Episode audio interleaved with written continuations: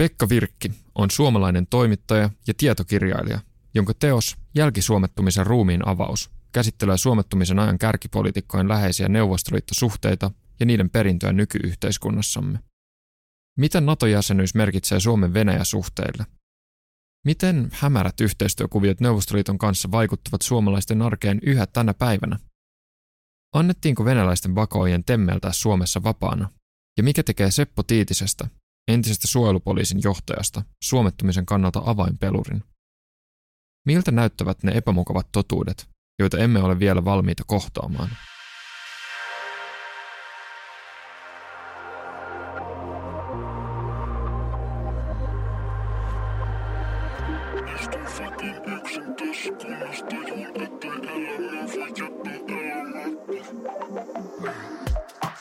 Voidaan ehkä ottaa sillä, että mitä sun kirja, kirja sisältää ja miksi sä halusit sen kirjoittaa.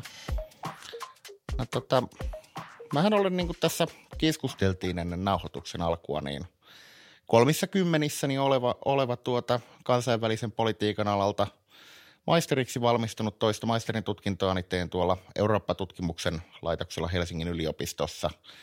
Ja tota, olen seurannut siviiliammatiltani toimittaja ja nyt tietysti voin ehkä käyttää nimitystä tietokirjailija myös, niin, niin tota, olen näitä Venäjä-asioita ja ennen kaikkea Venäjän vaikutusta suomalaiseen yhteiskuntaan ja sitten myöskin län, lännessä ylipäänsä tämmöistä vaikutustoimintaa niin tutkinut sekä akateemisella puolella että, että työni puolesta semmoisen, mitä mä nyt sanoisin, yli kymmenen vuotta kuitenkin, että, että tuota, myöhäisteinivuosista saakka. Ja siihen aika, aina, aikanaan oikeastaan niin kuin kiinnostus heräsi ihan tämän osittain niin kuin sanotaan jopa sisäpoliittisen, sisäpoliittisen Suomen, ö, silloisen Suomen näkökulmasta.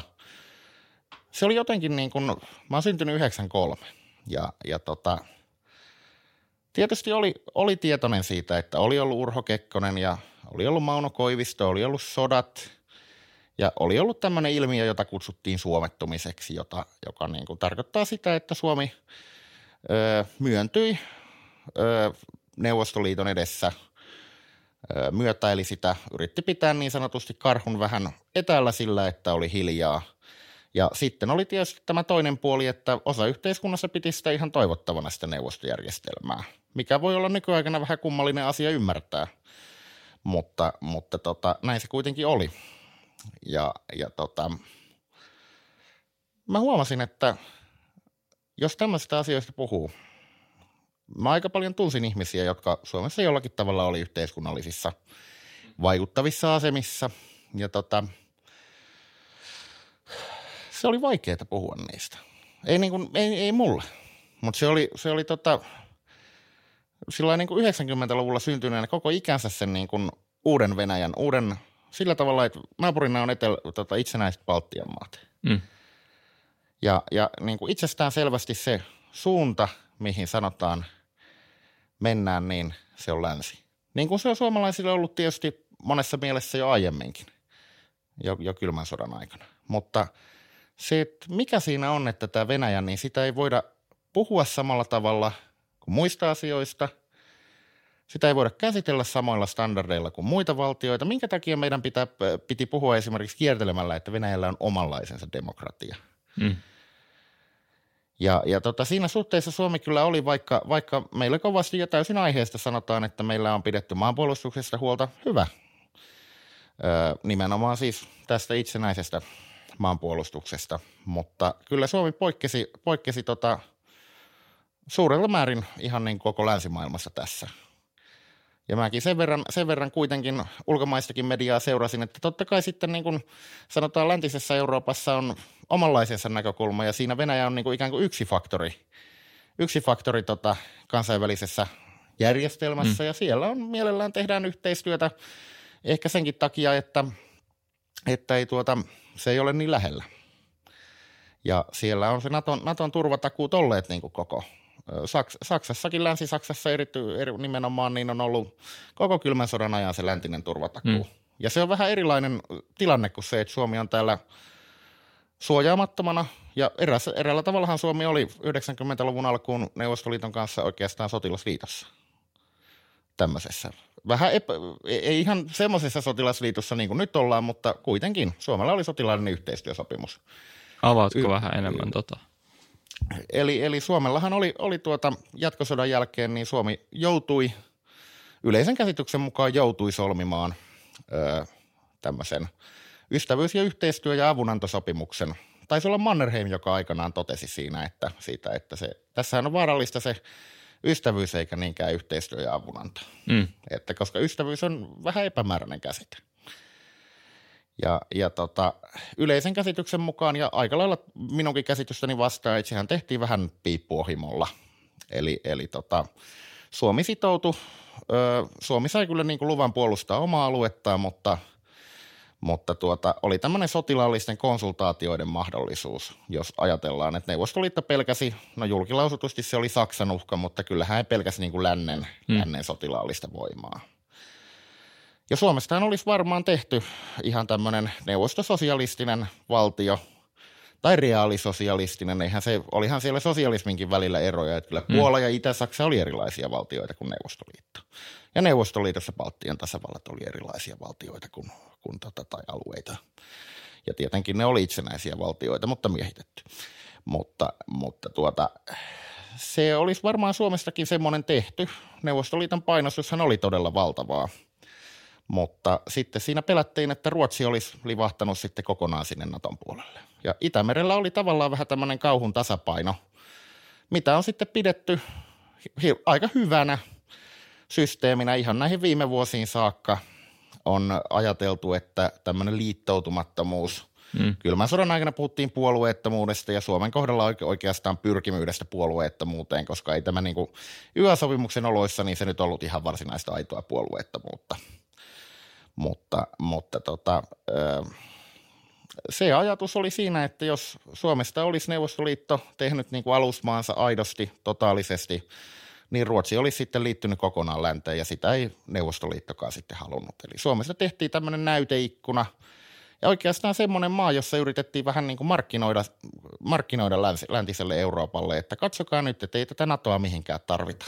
Mm. Että – suomalaiset saa säilyttää ihan oman järjestelmänsä ja kulkevat kyllä hitaasti kohti sitä sosialistista onnelaa ehkä, mutta, mutta tota, kuitenkin ollaan hyvän tahtoisia heitä kohtaan ja annetaan heidän pitää tämä oma elämäntapansa. Kun todellisuudessa Suomenkin turva viime kädessä myöskin kylmän sodan aikana oli se, että oli tämä läntinen puolustusliitto ja oli se uhka siitä, että Ruotsi menee sinne. Mm. Ei Su- Suomella olisi semmoista asemaa ollut missään tapauksessa ilman läntistä puolustusliittoa. Miten sä näkisit sitten tämän, tämän tavallaan tiedon ja historian valossa? Me käsitellään paljon, tai käsiteltiin etenkin tämän liittymisen yhteydessä, niin NATOa paljon puhtaasti sotilaallisen turvallisuuden näkökulmasta, mutta kuinka merkityksellinen päätös se on tuosta näkökulmasta? Niin, siis jos tosiaan palaa vähän siihen, että mikä mua tässä niin kuin suurelta osin kiinnosti, mm. Niin, niin, niin tuota, oli nimenomaan se, että tällä on selvästi ollut hirvittävän syvä vaikutus suomalaiseen yhteiskuntaan. Ja erityisesti tietonikäpolven poliittisista toimijoista, korkeista virkamiehistä, mediasta, talouselämästä, niin hyvin suurella osalla on joku tämmöinen kytkös ollut, ollut Venäjään. Ja ö, tässä on puhuttu niin sanotusta koti, kotineukkuilmiöstä. Käytetään vähän rumempaakin termiä siinä, mutta en sitä nyt viitti tässä käyttää. Mm-hmm. Eli siitä, eli että suomalaiset poliitikot, erityisesti poliitikot, mutta monet muutkin, piti yhteyttä neuvostotiedustelun edustajiin, siis KGPn, nykyisen FSPn edeltäjäorgaanin, Putinin kasvattajaseuraan. Ja, ja tota, sillä tavalla hankkivat tämmöisen, toiset teki enemmän yhteistyötä, toiset vähemmän – jotkut käytännössä oli vaikka, no oli semmoisiakin ihmisiä, jotka allekirjoitti ihan värväyssitoumuksia. Hmm. Sitten oli tietysti ihmisiä, jotka, jotka tuota, eivät tehneet sitä, mutta käytännössä toimivat ikään kuin, ainakin sanotaan, että hyvin laajalti Neuvostoliiton hyväksi. Ja ne eivät kaikki suinkaan olleet kommunisteja. Että niitä on ihan ollut sosiaalidemokraateissa, vasemmistodemareissa oli valtava määrä. Hmm tämmöistä väkeä ja se oli valtavirta tuolla erityisesti 70-luvulle tultaessa. Ja porvaripuolella yhtä lailla, niin vaikka he ei ehkä ole kannattaneet suoranaista niin kuin sosialistista järjestelmää, niin kyllä heillä oli tämä neuvostoystävyys sielläkin monilla, monilla tota, merkittävänä. Ja sittenhän 90-luvulla tapahtui semmoinen siirtymä, että tämä KGP tavallaan siirtyi bisnekseen, voi mm. sanoa. Että mm. siellä luopu, KGPhan samaistuu tähän niin kuin vanhaan aatelisluokkaan pikemminkin, että se oikeastaan se heille se oma vallan säilyttäminen oli tärkeämpää kuin se niin kuin neuvostojärjestelmä varsinaisesti. Ja suurelta osin se, että minkä takia Neuvostoliiton annettiin, sallittiin luopua tai Venäjän ö, tästä niin kuin sosialistisesta systeemistä, niin oli se, että ö, Venäjän tiedusteluelimet tarvitsi pääsyä läntisille valuuttamarkkinoille, läntisille teknologiamarkkinoille ja halusivat sitä kautta sitten kasvattaa valtaansa. Totta kai voi kysyä, että olisiko se nyt muutenkaan kestänyt, mm. Et, mutta, mutta pointti on siinä, että siellä pyrittiin nämä elimet jotka on kuitenkin tavallaan sotilaallistyyppisesti toimivia organisaatioita, niin pyrkivät säilyttämään asemansa siinä uudessa tilanteessa niin hyvin kuin suinkin mahdollista. Ja sittenhän se nähtiin siinä, että 2000-luvulla tuli valtaan Putin ja ö, samana vuonna tuli Suomessa valtaan Tarja Halonen, joka ö, edusti aivan eri tavalla sitä vanhaa idän suhteinen tämmöisen kylmän sodan aikaista linjaa, kun tuo, kun tuo Ahtisaari oli edustanut. Hmm. Mutta totta kai Halonenkin sitten puhui siitä eri tavalla – että eihän, eihän sen sitä tarkoita, että se olisi täys, täysin siihen vanhaan liturgiaan mennyt ja toimi sitten niin kuin kuitenkin EU-Suomen osana, mutta kyllähän se asenne näkyy siitä, että mikähän vuosi se oli, oliko se heti 2000, kun Halonen sanoi tuolla Paasikiviseurassa, että nykyään ei oikeastaan suomettumisesta puhuta, että puhutaan vaan tästä Suomen menestystarinasta. Mm. Ja sen takia sitten ei 12 vuoteen saanut Natosta halaistua sanaa sanoa tai sai No, mä en ole oikea henkilö, mä en ole Halosen alainen ollut, mutta tota, sanotaan, että kyllä sekä Halonen että hänen jälkeensäkin tullut presidentti, joka nyt sitten lopulta kyllä vei Suomen NATOon, kiitos hänelle siitä, niin kyllä, kyllä he pitivät huolta siitä, että ei, ei ainakaan tota, liian avoimesti liittoutumisen puolesta liputeta. Ja jos liputetaankin, niin silloin ainakin sanotaan, että ei nyt tässä tilanteessa ole missään tapauksessa oikea, oikea hetki keskustella asiasta.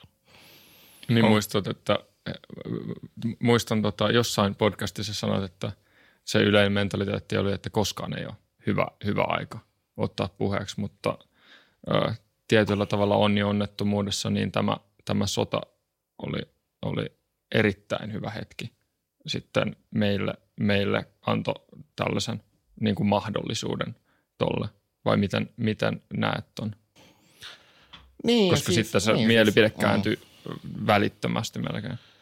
Joo, ja ei siinä niin kuin yleinen hokemahan on siitä, että kansa vei Suomen NATO. Ei se nyt ihan mm. niin yksinkertaista ole, että mä sanoisin näin, että kyllä siellä tapahtui jo kohtuullinen käänne silloin sanotaan 2021 alkuvuodesta, mm. Jolloin, jolloin tuota, ää, val, anteeksi, valtiojohto rupesi puhumaan sekä pääministeri että presidentti Venäjästä hiukan realistisemmin termein. Mm. Ja, ja tota, kyllä mun mielestä niin siinä vaiheessa aloiteltiin tämmöisen ainakin nyt hyvin, hyvin läheisen NATO-yhteistyö myöskin poliittisella tasolla niin valmistelu. Ja ei, ei se kansankaan mielialamuutos välttämättä ilman tämmöisiä signaaleja niin olisi ollut hirvittävän merkittävä. Yksi merkittävähän oli Niinistön uuden vuoden puhe. Mm. Sitten voi tietysti kysyä, että missä määrin kyse oli semmoista reaktiivisesta toiminnasta – totta kai politiikassa pitää pystyä reagoimaan asioihin. Mm. Ei se, sinänsä, sinänsä se on todella hyvä asia, mutta olisiko sitten voinut ottaa johtajuutta vähän laajemmin ja pidemmällä kaarella, niin kyllä minusta suoraan sanottuna olisi voinut. Mutta eihän, eihän tähänkään niin kuin, mä 2021 talvella kirjoitin semmoisen tekstin otsikolla, mm. Kolumni-tyyppisen tekstin otsikolla, että viekö Sanna Marin Suomen NATOon. Ja tota, ennustin aika tarkasti se, mitä tässä tuli tapahtumaan. En toki sanonut, että Ukrainassa syttyy sota ja milloin Joo. se syttyy, mutta kuitenkin näiden pääministeri ja presidentin lausuntojen osalta, että niin sanotusti näin ei voida hirveän pitkään jatkaa enää, mm. mikä se silloinen julkilausuttu linja oli. Ja silloin monet piti suunnilleen seinähulluna, että mitä ihmettä Marin tämmöisiä menisi tekemään. No ei pitänyt enää vuoden päästä seinähulluna, mm. tai vähän puolentoista vuoden. Näkisitkö, että tämä NATOon liittyminen on nyt tietenkin, mennään, mennään seuraavaksi vielä syömin suomettumiseen ja tietenkin kun Joo. meillä on ymmärrettävästi hieman nuorempi yleisö, eikä meillekään välttämättä, meillä on nuorempi yleisö sen lisäksi meidän yläasteella ja alaasteella ja lukiassa meidän historian, historian opiskelun taso on aika kyseenalainen. Me ei tiedä hirveästi mitään Suomen historiasta. Tämä on ainakin se viesti, mitä me ollaan muutaman jakson perusteella kuultu ihmisiltä, että miksi näistä asioista ei kerrota meillä. Näistä olisi hirmuisen kiinnostavaa kuulla enemmän kuin ne kertoo meidän omasta taustasta. Niin voidaan mennä kohta suomettumiseen tarkemmin, mutta tähän vielä kysymyksenä, koetko, että tämä NATOon liittyminen on nyt jollain tavalla lopullisesti repäissyt irti tällaiset pitkät ja ystävälliset Venäjä-suhteet. Niin siis kyllähän, kyllähän Venäjä on ollut aina taitava, sanotaanko, pitämään kontakteistaan huolta ja välillä sallinut heille hyvinkin pitkät tämmöiset irralliset hetket, että mm. Suomessa varmaan Venäjän, Venäjän tämmöiset vaikuttajaverkostot, jos näin voi sanoa, niin ovat hiljaa tällä hetkellä, mutta ei, ei ne ole mihinkään täysin kadonneet. Ja, ja tota, Suurelta osinhan, niin kuin en, enhän mä puhu mistään laittomassa toiminnasta mm. välttämättä. Et totta kai on olemassa laitonta vakoilua ja niin edelleen, mutta sitten on ihan tämmöistä periaatteessa laillista vaikutustoimintaa, johon on aika hankala puuttua mitenkään, joka siitä huolimatta voi olla todella systemaattista. Ja mm. sitähän tämä suomettuminen itse su- suurimmalta osin oli. Mutta, mutta tota, ö, mä en puhuisi kyllä NATO-Suomen osalta enää ainakaan niin kauan kuin NATO nyt on suunnilleen sellainen kuin sellaisena tiedetään se ja niin kauan kuin suomettumista nyt mitenkään käsitteenä pidetään kiinni, niin ei puhuisi suomettumista tai jälkisuomettumisesta enää NATO-Suomessa. Yeah. Mutta kyllä, kyllä mä sanoisin, että se suomettumisen perintö jatkui sinne, sinne tuota NATO-jäsenyyteen tai oikeastaan kevääseen 2022 saakka, kun siitä NATO-jäsenyydestä tehtiin päätös. Mutta kyllähän Suomi on tietyssä mielessä itsensä irtikytkenyt Venäjästä aivan eri tavalla kuin, kuin, kuin tuota, satoihin vuosiin. Kyllä. Mitä, nyt on hyvä aika, mitä suomettuminen siis tarkoittaa? No siis niin kuin tuossa jo vähän käsiteltiin tuota YUA-sopimusta, niin mm. se, että suomettuminen tarkoittaa tämmöistä, pohjimmiltaan siinä on ollut kyse tämmöistä sotilaallista epäsymmetriasta, siitä, että Neuvostoliitolla on ollut vahva sotilaallinen voima Itämeren alueella – ja sen kautta sitten Neuvostoliitto on pystynyt painostamaan Suomea ja, ja tuota, rakentanut tämmöiset vaikutusverkostot. Eli juurikin tätä koti, kotineukkujärjestelmää, sitä, että poliitikot käy puhumassa omille neuvostotiedustelukontakteillensa. Ja sitä ei oikein Suomala, Suomen suojelupoliisikaan kyennyt eikä halunnut erityisesti enää 70-luvulla estää. Ja sitten siihen liittyy tietysti läheisiä taloussuhteita. Siihen liittyy se, että Neuvostoliitto pyrki käsittääkseni ajoittain onnistuneesti niin käyttämään Suomea esimerkiksi tämmöisenä teknologian, korkean teknologian salakuljetusreittinä Neuvostoliittoon tai, tai, tai niin kuin sen teknologian hankkimiseksi. Eli, eli tota, Neuvostoliittohan kaipasi syvästi tätä läntistä, läntistä tuota teknologiaa, jota sitten käytti sotakoneensa ylläpitämiseen. Ja, ja, ja tuota, länsimaat ei sitä, sitä oikeastaan halunneet luovuttaa, mutta ja pitivät, pitivät niin tämmöistä embargoa yllä, mutta ö, Suomi sitten oli tämmöinen tämmöinen kauppakumppani, joka, jota sitten hyödynnettiin siinä. Joo. Ja, ja sitten tietysti Neuvostoliitto myös käytti Suomea omien tämmöisen aloitteiden saajamiseen lännessä. Että kun oli tämä asetelma, että ne, Moskova pystyi painostamaan Suomea, niin sitten ajettiin kaikenlaista. Esimerkiksi Suomen demareilla oli erittäin vahva rooli siinä yksi, tämmöisessä yksipuolisessa aseista riisunnasta, kun Neuvostoliitto ö, alkoi rahat loppua siinä, siinä tuota, erityisesti Afganistanin sodan jälkeen 80-luvulla, niin Neuvostoliitto kiihdytti tätä toimintaa, että Länsi-Eurooppa ikään kuin ja NATO Euroopassa niin riisuisi itsensä itseaseista. Mm. Että ei tarvitsisi pitää sitten Neuvostoliitonkaan, omasta näkökulmastaan tarvitsisi pitää niin, niin tota, sitä arsenaalia yllä. Ja siinä oli suomalaisilla demareilla erittäin vahva rooli tämmöisen niin kuin ajattelun edistämisessä. He kuitenkin kuulu tämmöisiin läntisiin puoluejärjestöihin. Samoin, samoin tietysti suomalaisilla – myöskin esimerkiksi kokoomuksella on, on ollut tämmöinen jonkinasteinen Neuvostoliiton ymmärtäjän rooli näissä kansainvälisissä kattojärjestöissä. Sanoit, että, Et siinä on monta joo, elementtiä. Joo, sanoit, että suojelupoliisi ei kyennyt eikä oikeastaan edes jossain vaiheessa halunnut yrittää estää tämmöistä toimintaa, joka monella tavalla vaikuttaa niin meidän ajassa tulla kyseenalaiselta, niin miksi ei halunnut? Niin, kysymyshän oli siitä, siitä tietysti, että Supohan aina, siis valtion turvallisuuspoliisi, se on osa valtion harjoittamaa ulkopolitiikkaa. Ja, ja tota, Suomen ulkopoliittinen linja oli neuvostoystävyys, ja, ja se kyllä tehtiin sillä tavalla, sillä tavalla sanotaan implisiittisesti, että, että tota, poliittisen tiedustelun seuranta oikeastaan lopetettiin – Eli poliittisella tiedustelulla tarkoitetaan juuri tämmöistä, tämmöistä yhteydenpitoa poliitikkoihin, tämmöistä vaikutustoimintaa sitä kautta.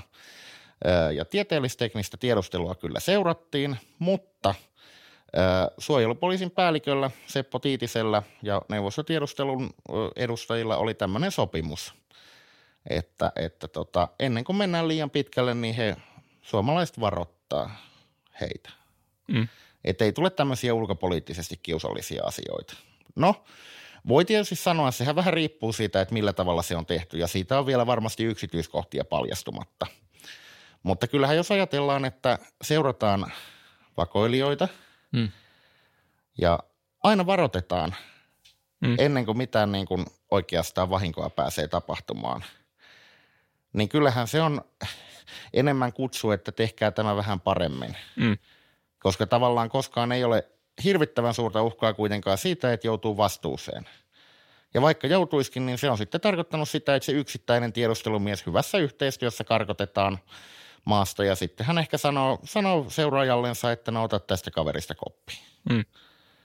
Ja siitä, tässä tulee ihan semmoisiin kysymyksiin, ei pelkästään siihen, että siinä ei ole ollut poliittista tahtoa, vaan supo on pidetty tarkoituksella aika pienenä – että, että ei, ei Supolla, vaikka, vaikka siellä jopa päällikkötasolla, niin ei olisi ollut tämmöistä linjaa, niin mikä olisi ollut resurssi seurata sitä valtavaa neuvostotiedustelumiesten armeijaa, joka Helsingissä oli. Mm. Suomeenhan otettiin, toisin kuin yleisesti ottaen länsimaissa, niin Suomeen otettiin muualla palaneita tiedustelumiehiä ihan avosylin vastaan. Eli, eli tota, ja se oli täysin tarkoituksellista. Virallinen selitys oli se, että heitä pystyy seuraamaan paremmin, kun tiedetään, ketkä on tiedustelumiehiä. No eihän siis Neuvostoliiton diplomaatit ja Venäjän diplomaatit, kaikkihan ne on yhteistyössä. Yhteistyössä toimii näiden orgaanien kanssa. Että eihän semmoista niin kuin venäläisdiplomaattia ole, joka ei viime kädessä tarvittaessa vähintäänkin. Vähintäänkin joudu näiden kanssa olemaan tekemisissä. Sitten on tietysti näitä ihan ammattilaisvakoijia, jotka, joiden nimenomaan ei ainoa tarkoitus on värvätä tietolähteitä. Mm. Mutta äh, jotenkin se selitys, niin äh, en mä nyt sitä hirveän uskottavana osaa pitää. Ja se on ollut tietysti tämmöinen, että kylmän sodan aikana se on ollut ehkä, ehkä on katsottu, että muuhun ei ole varaa. Mutta sitten niin kuin viimeistään 90-luvulla, 2000-luvulla niin pitäisi pystyä tunnustamaan se, että Suomi on ollut tämmöinen hyvinkin pehmeä kohta, eikä missään tapauksessa niin normaali, normaali länsimaa. Ja me ollaan onneksi ehkä liikkumassa sitä, sitä kohti. Eli toi tulee aika hyvän sauman myös tuo kirja, että ollaan, voidaan ensimmäinen steppi siitä, että päästään tuosta irti ja voidaan alkaa tehdä jotain fiksua. Voidaan mennä sitten kohta siihen, että mitkä, on, mitkä olisi fiksua juttuja nyt tehdä, tehdä enemmän. Mutta on se historian löytäminen ja historian myöntäminen, koska se on, tähän, tähän itse asiassa ihan hyvä, hyvä kysymys on se, että um, kun kuvailet tuota historiaa, niin se on Venäjän vaikutus on ollut jokapäiväistä ja kaikilla alueilla ja jopa niin, että se on instituutioiden sisällä olevia niin kuin sopimuksia, mikä tietyllä tavalla kuulostaa nyky, nyky-Suomen kantilta ihan järjettömältä, että on ollut noin, noin valtava yhteistyö, mutta se on hirmu ymmärrettävää tämän YA-sopimuksen sisällä, että on sota historian. Niin missä kohtaa muuttuu suomettuminen jälki suomettumiseksi? No mä oon käyttänyt tuossa kirjassa ja sen verran, jos noista käsitteistä vielä ihan niin sitä jälkisuomettumista, niin mä olen yksinkertaisesti käyttänyt sitä käsitettä kuvaamaan sitä suomettumisen perintöä hmm. Neuvostoliiton hajottua. Eli se, se on hyvin laaja, laaja tavallaan laaja, laaja, laaja homma sekin. Ja se on siinä mielessä ehkä, että suome, suomettumiselle on oma, oma niin tämmöinen akateeminen määritelmänsä. Jälkisuomettuminen, niin – se on ehkä semmoinen yleiskäsite nyt vaan sille suomettumisen perinnölle sitten, Joo. että se ei samalla tavalla ole niin, kuin, niin, niin fiksattua, fiksattua vielä. Tietysti kun se, se on myöskin uudempi, uudempi ilmiö ja, ja sitä niin, niin paljon ole puhuttukaan kuin vasta ihan viime kuukausien aikana. Ja se on öö, vähemmän olemassa minä sopimuksina, vaan se on tämmöinen laajempi yhteiskunnallinen niin. historian jatkumoiden summa. Jos verrataan, jos verrataan se, se ehkä yksi tapa ymmärtää sitä asiaa on se, että, että, että tota, Suomi, niin kuin todettu, niin Suomessa ei ollut sosialismia. Hmm mutta Suomessa oli tämä vahva, vahva vaikutusverkosto. Ja oikeastaan kaikki ne itäisen Keski-Euroopan ja Itä-Euroopan maat, jotka on onnistuneesti ö, integroituneet länteen, tehneet yhteiskunnastaan suhteellisen siirrettävän mm. tässä elää viimeisen parinkymmenen vuoden aikana. Talous mm. menee suhteellisen hyvin ja, ja tota, Esimerkiksi nyt etelänaapurimme Viro, niin sehän nyt on ihan Pohjoismaiden tasolla, joidenkin taitaa olla jopa ö, heikoimpien Pohjoismaiden paremmalla puolella noissa korruptiovertailuissa mm. ja niin edelleen. Niin näille kaikille, lähes kaikille maille oli yhteistä se, että oli olemassa tämmöinen semmoinen järjestelmän vastainen oppositio, joka sitten kyllä, kun niin kuin sosialismi kaatui, niin monesti teki sopimuksia – ikään kuin vanhan vallan edustajien kanssa. Että mm. siihen siirtyi tämmöinen ajatus, että joo, se oli sitä aikaa, ei nyt jatketa tällä tavalla, no. ö, mutta ei nyt myöskään lynkata teitä, että mm. toimit, toimitte niin kuin toimitte. Suomessa ei oikeastaan tämmöistä niin kuin YA-kauden, YA-kauden niin kuin iitosta haastavaa oppositiota ollut. Ja sen takia se jäi hirvittävän eh, heikoksi selvitystyö. Että tuossa kirjassa mä kuvaan sitä, miten esimerkiksi Mauno Koivisto, niin, jota pidetään monesti tämmöisenä, erityisesti vanhempi ikäpolvi pitää, että hän vei Suomen Euroopan unioniin ja niin edelleen. No kyllähän hänellä oli siinä roolinsa, mutta tota, jos katsotaan sitä, mikä se Suomen EU-prosessi oli. Siitäkin käytiin neuvotteluja, neuvotteluja tuota, KGPn Felix Karasevin kanssa, että miten, miten tämä homma nyt oikein hoidetaan – hoidetaan. Mikä Koivisto, oli näin, heidän yhteys? Felix Karasev oli Koiviston läheinen kontakti, erityisesti piti kansliapäällikön kautta yhteyttä. Sanotaan itse asiassa, että Karasev oli Putinin läheisimpiä, läheisimpiä tuota, kouluttajia, että Putin ilmeisesti peri jopa niin työhuoneensa Felix Karasevilta Pietarin KGPssä. Olet joskus maininnut juuri, että hän oli Putinin esi, esimies. Joo, kyllä, kyllä se, ja Joo. häntä pidetään niin kuin tämmöisenä ikään kuin mentorina. Mm. kuoli valitettavasti siinä suhteessa erityisesti valitettavasti tuossa hiljattain, että hänellä olisi vielä voinut olla tietoja sitten, jos mm. tässä jotain tapahtuu. tapahtuu mutta tota, itse en kyllä ole ollut missään yhteyksissä kyseiseen herran. mutta mutta tota, se, että EU-prosessikin tapahtui, se tehtiin ikään kuin yhteistyössä mm. neuvostotiedustelun kanssa. Ja äh, siellä oli neuvostotiedustelulla tämmöinen strategia Neuvostoliitolla, mitä sitten Venäjä on yrittänyt hyödyntää myös, niin äh, ajatuksena käyttää että Suomen Eurooppa-politiikkaa ikään kuin omaksi hyödykseen. Niin kuin ja, PRnä. Kyllä, ja sitten, sitten niin kuin edistää semmoista, semmoista politiikkaa, joka esimerkiksi rikkoo transatlanttisia siteitä, eli Yhdysvallat-suhteita. Mm. Ja rakentaa tämmöistä sanotaan euraasialaista tilaa. Venäjähän on ajattelussaan tämmöinen hyvin euraasialainen. Karpatsovin aikana sitä käytettiin, vielä Neuvostoliiton viimeisinä vuosina käyttiin tämmöistä käsitettä kuin yhteinen eurooppalainen koti. Se oli suomalaisten ja jossakin määrin myös joidenkin muiden ö, tuota, eurooppalaisten sosiaalidemokraattien idea. Myöskin kannattama idea, mutta kyllä erityisesti suomalaiset, suomalaiset sitä ajovat. Ja se oli vähän jännä tilanne, että suomalaiset ajoivat sitä nimenomaan täältä niin kuin rajamaalta Venäjän, jos, tota, anteeksi, Natan ulkopuolelta. Ja siihen liittyi sitten se, että pyrittiin esimerkiksi Naton ulkopuolelta estämään entisten sosialistimaiden integraatiota hmm. sotilaspuolustusliiton rakenteisiin – ja sitä voi nyt kukin sitten tykönään miettiä, että mikä olisi vaikka Puolan tai Baltian tilanne tänä päivänä, jos he ei olisi, olisi tuonne NATOon menneet. Oliko jokin, jo, oli, jostain luin tämmöisestä NS-kohusta, joka oli noussut siitä, että olisiko se ollut, että Tarja Halonen tai joku muu entinen presidentti oli yrittänyt tavallaan ää, uskotella, tai miten uskotella tai myötä vaikuttaa siihen, että nämä Baltian maat ei, eivät hakeutuisi NATOon – No on siitä varmaan ollut joku kohukin, mutta eihän tämä nyt niinku siis, sanotaan, että kyllä tämä mun mielestäni oli Halosen presidenttikauden aikana hyvin monelta osin ihan, ihan selvä, mm. että, että siinä oli tämmöinen pyrkimys. Ajoittain se oli vähän suorempaa ja sitten aina ei niin, ihan niin suoraa.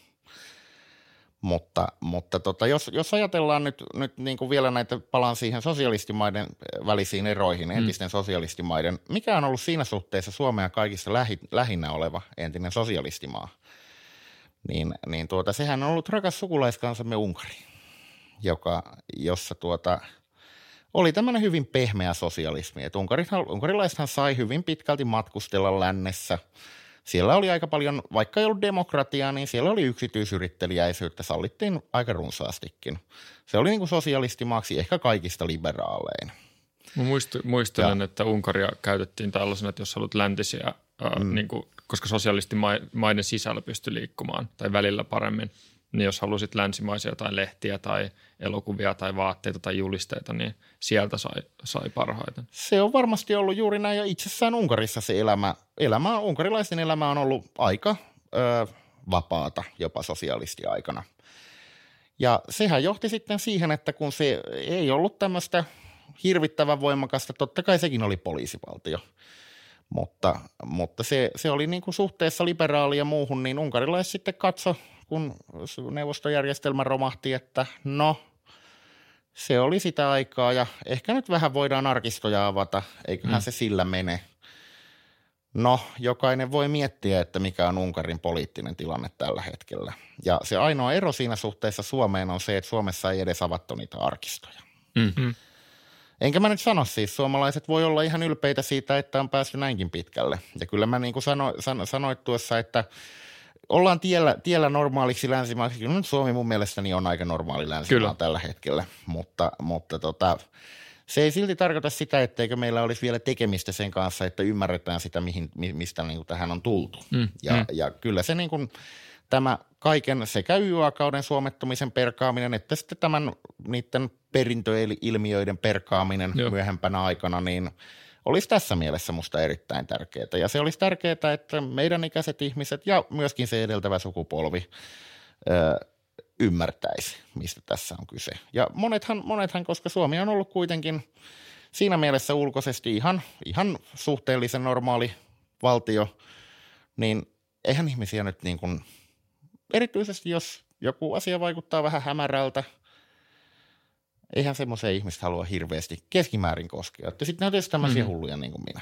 Mm. Mutta, mutta tota, Suomessa on ollut kuitenkin aika helppoa rakentaa oma elämänsä, mm-hmm. elää, elää tuota, perustaa perhe, mennä töihin, jne. Että kyllä mä ymmärrän tavallaan sen, että joku 60-luvulla syntynyt sukupolvi ei nyt välttämättä edes tiedä. Niin, niin. Mm.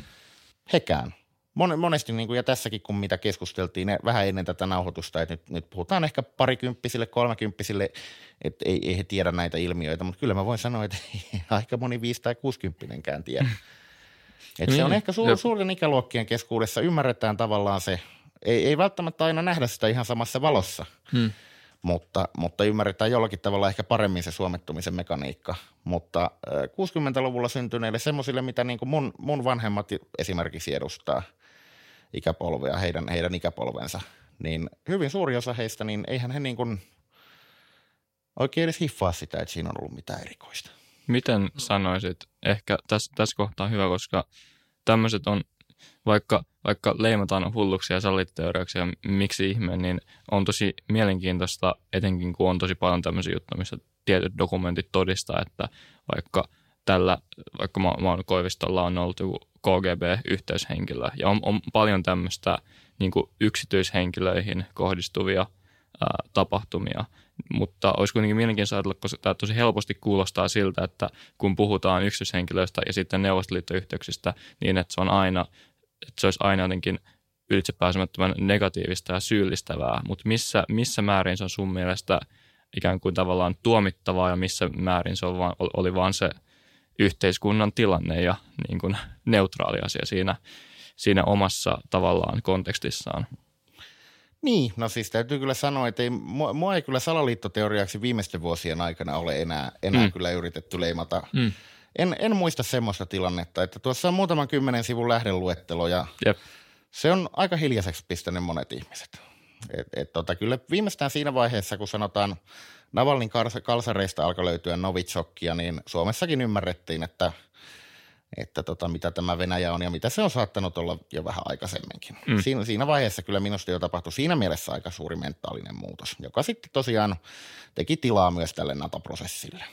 Mutta, mutta tota, äh, niin, voitko toistaa vielä kysymyksen? Joo, eli kun on nyt tämmöisiä yksityishenkilöitä tosi korkeassakin poliittisissa viroissa, jotka on toiminut äh, läheisiten Venä- Venäjä-suhteiden kanssa, niin, ja on ollut osana tätä suomettumista tai jälkisuomettumista nyt suomettumisen perintönä, niin missä määrin tuommoinen toiminta on ikään kuin, niin kuin, tai missä määrin meidän kannattaisi jollain tavalla julkisesti tuomita sitä, ja missä määrin me vaan tunnustetaan se normaalina asiana siinä ajassa – No siis nämä on lähinnä semmoisia juttuja, että näistä, näistä on minulla mielipiteeni ja näistä on jollakin muulla saattaa olla omia mielipiteitä, että mikä on niin sanotusti mennyt liian pitkälle. Kyllä mun mielestäni voi, minun näkökulmastani, niin 93 syntyneen ihmisen näkökulmasta voi sanoa, että on se nyt aika pirun ongelmallista, jos meillä on esimerkiksi presidentti ohjeistanut oikeuslaitosta viranomaisia ö, toistuvasti ö, idän suhteisiin liittyen ja muutenkin. Mm. Et eihän se nyt ole normaalia. Missä määrin sitä voi ymmärtää? Kyllä kai sitä jollakin tasolla voi ymmärtää. Mutta ei tässä nyt oikeasti mun, mun näkökulmastani ole kysymys siitä, että ö, tuomitaanko nyt sitä, sitä vai tätä. Se oli tuo poliittisen historian professori Kimmo Rentola kirjoitti Hesarin aika mielenkiintoisen tekstin tuossa muutama viikko sitten, jossa hän kritisoi ehkä peitellysti meikäläistä, ö, varmaan Alpo Rusia enemmän, joka Mauno Koivisto näitä juttuja on tuonut myös esille, että mikä tämä juttu oikein nykyisin on, että kun puhutaan siitä, että on, ole, oletteko te jotenkin, hän, hän nimeltä mainitsematta kritisoi tiettyjä historioitsijoita ja kirjoittajia, että kuvitteletteko te olevanne parempia ihmisiä kuin Mauno Koivisto? Mm, joo. Eihän tässä nyt ole kysymys siitä, että kuka on parempi ihminen ja kuka ei ole parempi ihminen. Kysymys on siitä, että Kimmo Rentola esimerkiksi itse ei ole pitänyt millään tavalla relevanttina – kertoa suomalaisille näitä asioita, mitkä esimerkiksi Alpo Rusin kirjoista liittyy. Mun on vaikea uskoa, että kysymys olisi siitä, että herra professori Rentola ei olisi näihin arkistoihin itse päässyt.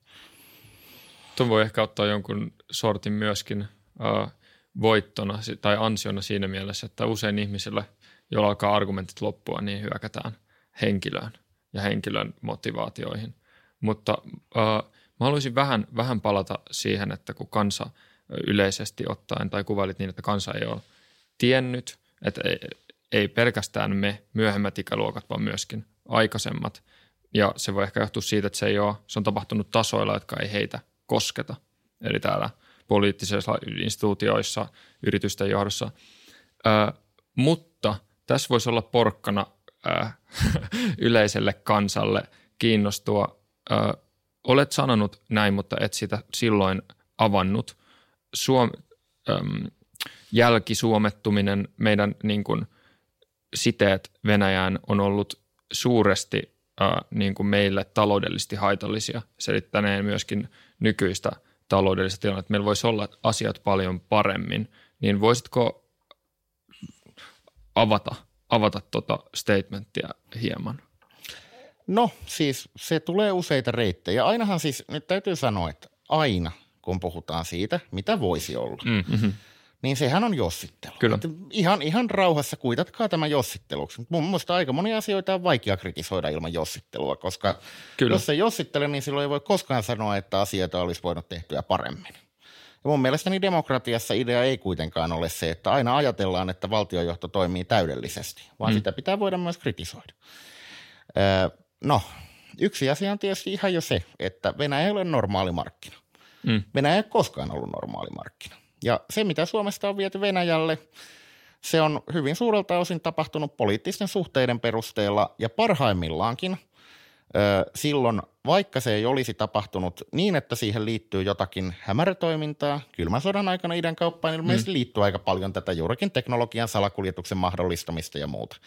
Mutta vaikka siihen ei liitty sitä, että tuetaan Venäjän sotakonetta suoraan, niin yleisesti ottaen idän, idän kaupan ö, logiikka on toisenlainen. Se on vähän eri juttu sitten, että jotkut kannakselaiset talonpojat on aikanaan vieneet nauriita Pietarin mm. torille. Siinä nyt ei välttämättä ole hirveästi ongelmaa. Mutta, mutta sanotaan, että ei Venäjällä, koska siellä ei sillä tavalla ole yksityistä omistusta ollut missään vaiheessa niin kuin lännessä. Kaikki omaisuus on valtion, valtion sanotaan ainakin konfiskoitavissa. Niin se kaupankäynnin logiikka toimii sillä tavalla, että ei sinne myydä parhaita tuotteita tai kilpailukykyisimpiä tuotteita. Sinne myydään suhteilla mm, riittävän hyvää. Hmm. Ja, ja, ja tota, tällä on ollut varmasti vaikutusta siihen, että kun riittävä osuus kaupasta on suuntautunut siihen suuntaan, niin sitten mikä on ollut insentiivi, mikä on ollut, miten paljon on kannustettu siihen, että esimerkiksi harrastetaan tuotekehitystä riittävästi.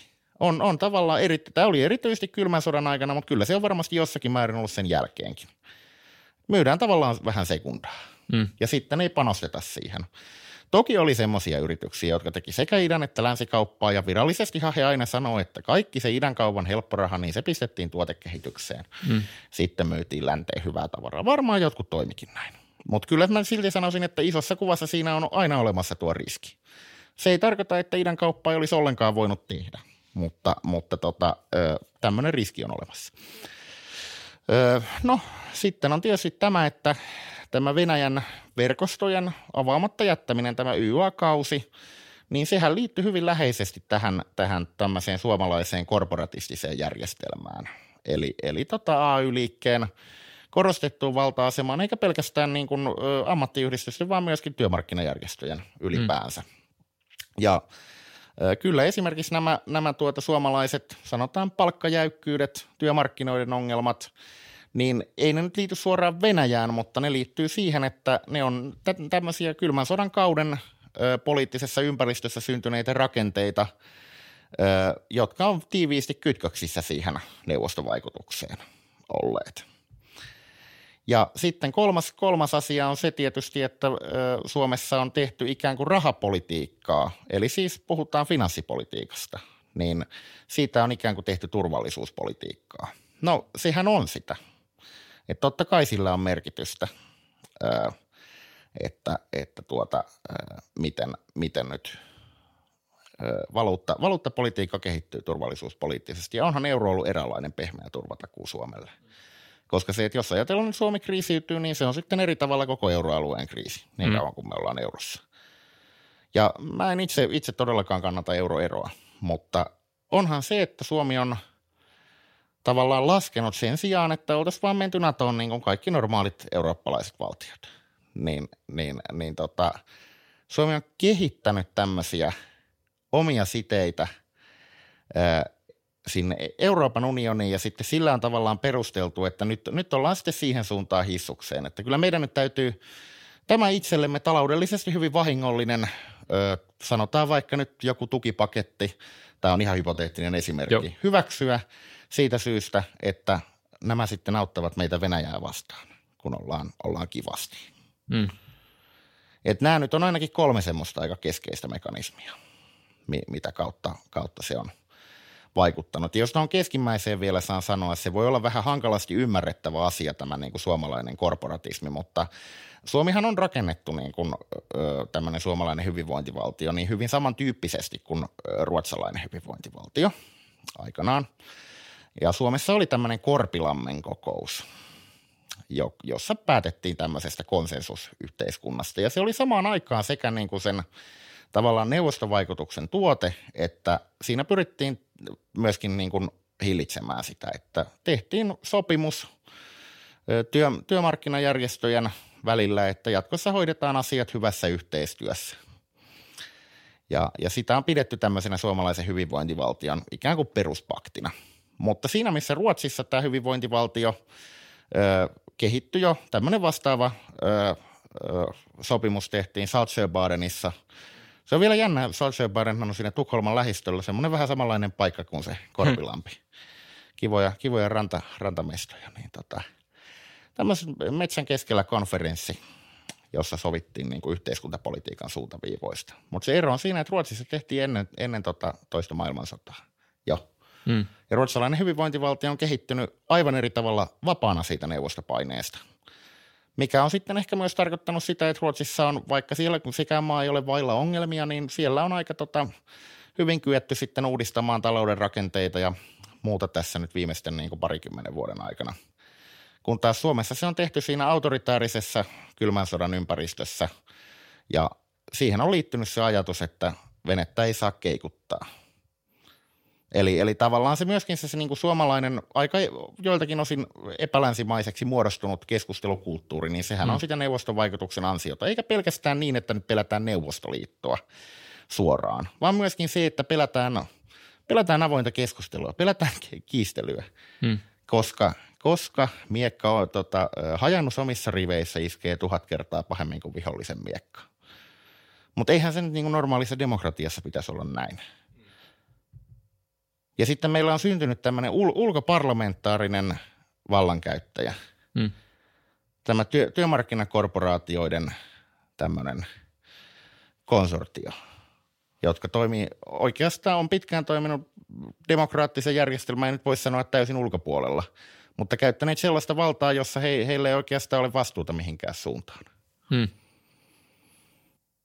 Miten näkisit, noin sitten suomettumisen kannalta, ketkä olivat mm, merkittävämpiä yksittäisiä suomalaisia henkilöitä tai poliitikkoja suomettumisen kaudella?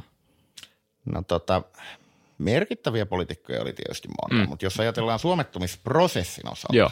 niin, niin tota, presidenttinähän oli tietysti Paasikivi ensimmäiset kylmän sodan vuodet ja Paasikiven linja oli ehkä semmoinen vielä, että niin kuin hän sanoi, Kreml ei ole raastuvan oikeus, että turha mennä sinne, sinne tota hirveän, hirveästi luennoimaan laista, kun ei he sitä kuitenkaan kunnioita. Ja se oli tämmöistä hyvin käytännönläheistä myöntyvyyslinjaa.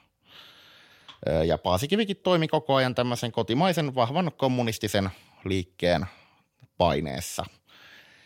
Ja Paasikiven läheinen yhteistyökumppani oli, oli tuota nuori Urho Kekkonen, johon – No, mä tuossa kirjassa sanon, että ei se Paasikivi oikeastaan koskaan Kekkoseen luottanut. Se on ehkä vähän, vähän kieltämättä niin suor, suor, suoraksi vedetty siinä mutkia, että Paasikivi tietyssä mielessä kyllä luotti Kekkoseen, mutta sanotaan näin, että se ei, poliittisesti he eivät olleet niin kuin samoilla linjoilla.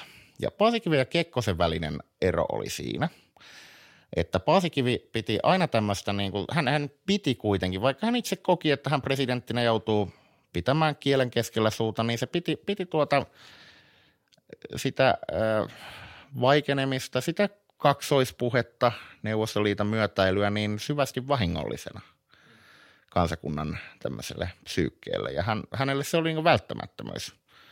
Kekkonen sen sijaan, niin hän ei kokenut mitään ongelmaa oikein siinä asiassa. Ja se niin kuin, äh, Kekkosen ja Paasikiven välinen jonkinlainen epäluottamus, joka ilmeisesti ajoittain oli aika suurtakin, niin, niin tota, perustui ehkä tähän. Ja se oli ihan persoonallisuuksien välistä eroavaisuutta myös. Kekkonenhan loi jo ihan sodan jälkeen, tuolla oli hotellitornissa tämmöinen liittoutuneiden valvontakomissio, jossa oli muutama brittiedustaja. Iso-Britannia julisti virallisesti Suomelle sodan jatkosodan aikana, mutta ei koskaan käytännössä mitään sotatoimia tehnyt.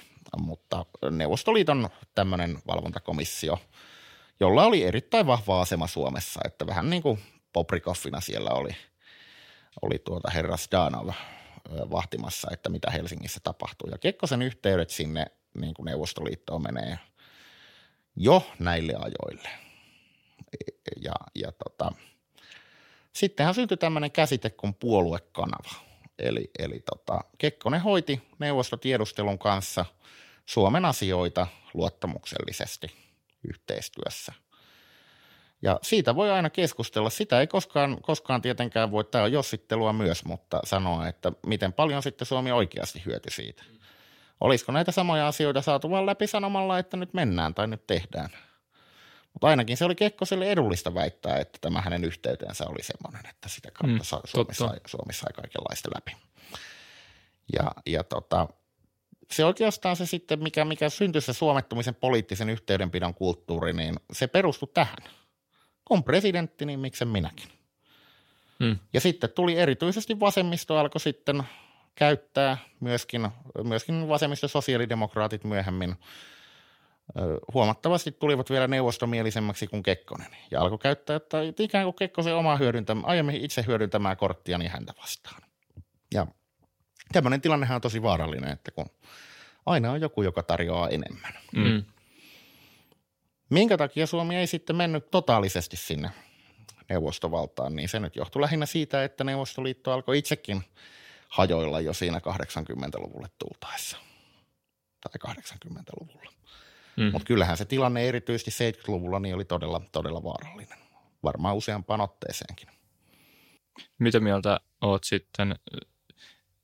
Usein, usein juurikin nimitetään tavallaan vasemmisto ja nykyisen SDPn poliitikkoja ja vaikuttajia semmoisissa, joilla on ollut tosi vahvoja Venäjä-suhteita.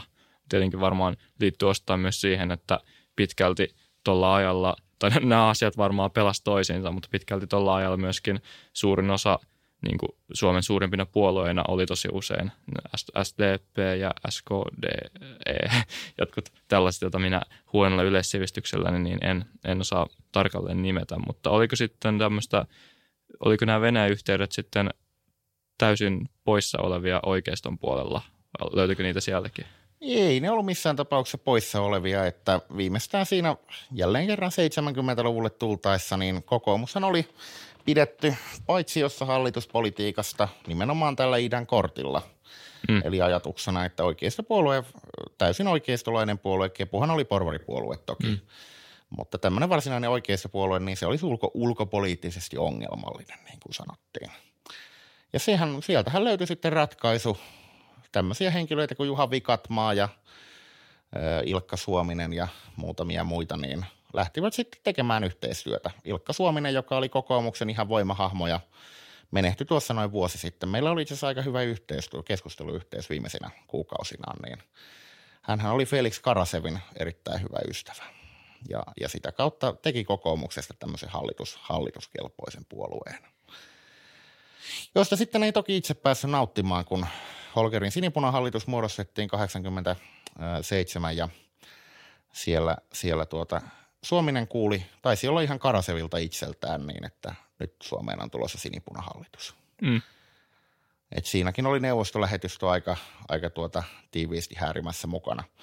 Jos puhutaan sosiaalidemokraateista, niin, niin tota, kyllähän se syvimmän suomettumisen kausi asettuu juuri sinne 80-luvulle, kun Suomessa oli hegemoninen asema näillä kylmän sodan aikana poliittisen uransa, uransa jo aloittaneilla toimijoilla, niin kuin – juurikin Jaakko Kallela, jonka mainitsin Koiviston kampanjapäällikkö, Paavo Lipponen, SDPn kansainvälisten asioiden sihteeri ja niin edelleen. Ja tämä, tämä valtahan sitten kyllä jatkui pitkälle 90-luvulle, vaikka siinä nyt oli sitten Esko Ahon porvarihallitus välissä. onko peräti niin, että mä hyppään minuutin taaksepäin, mm. että Orpo on kuvaillut Suomista tällaisena idolina, vai meneekö mulla nimet?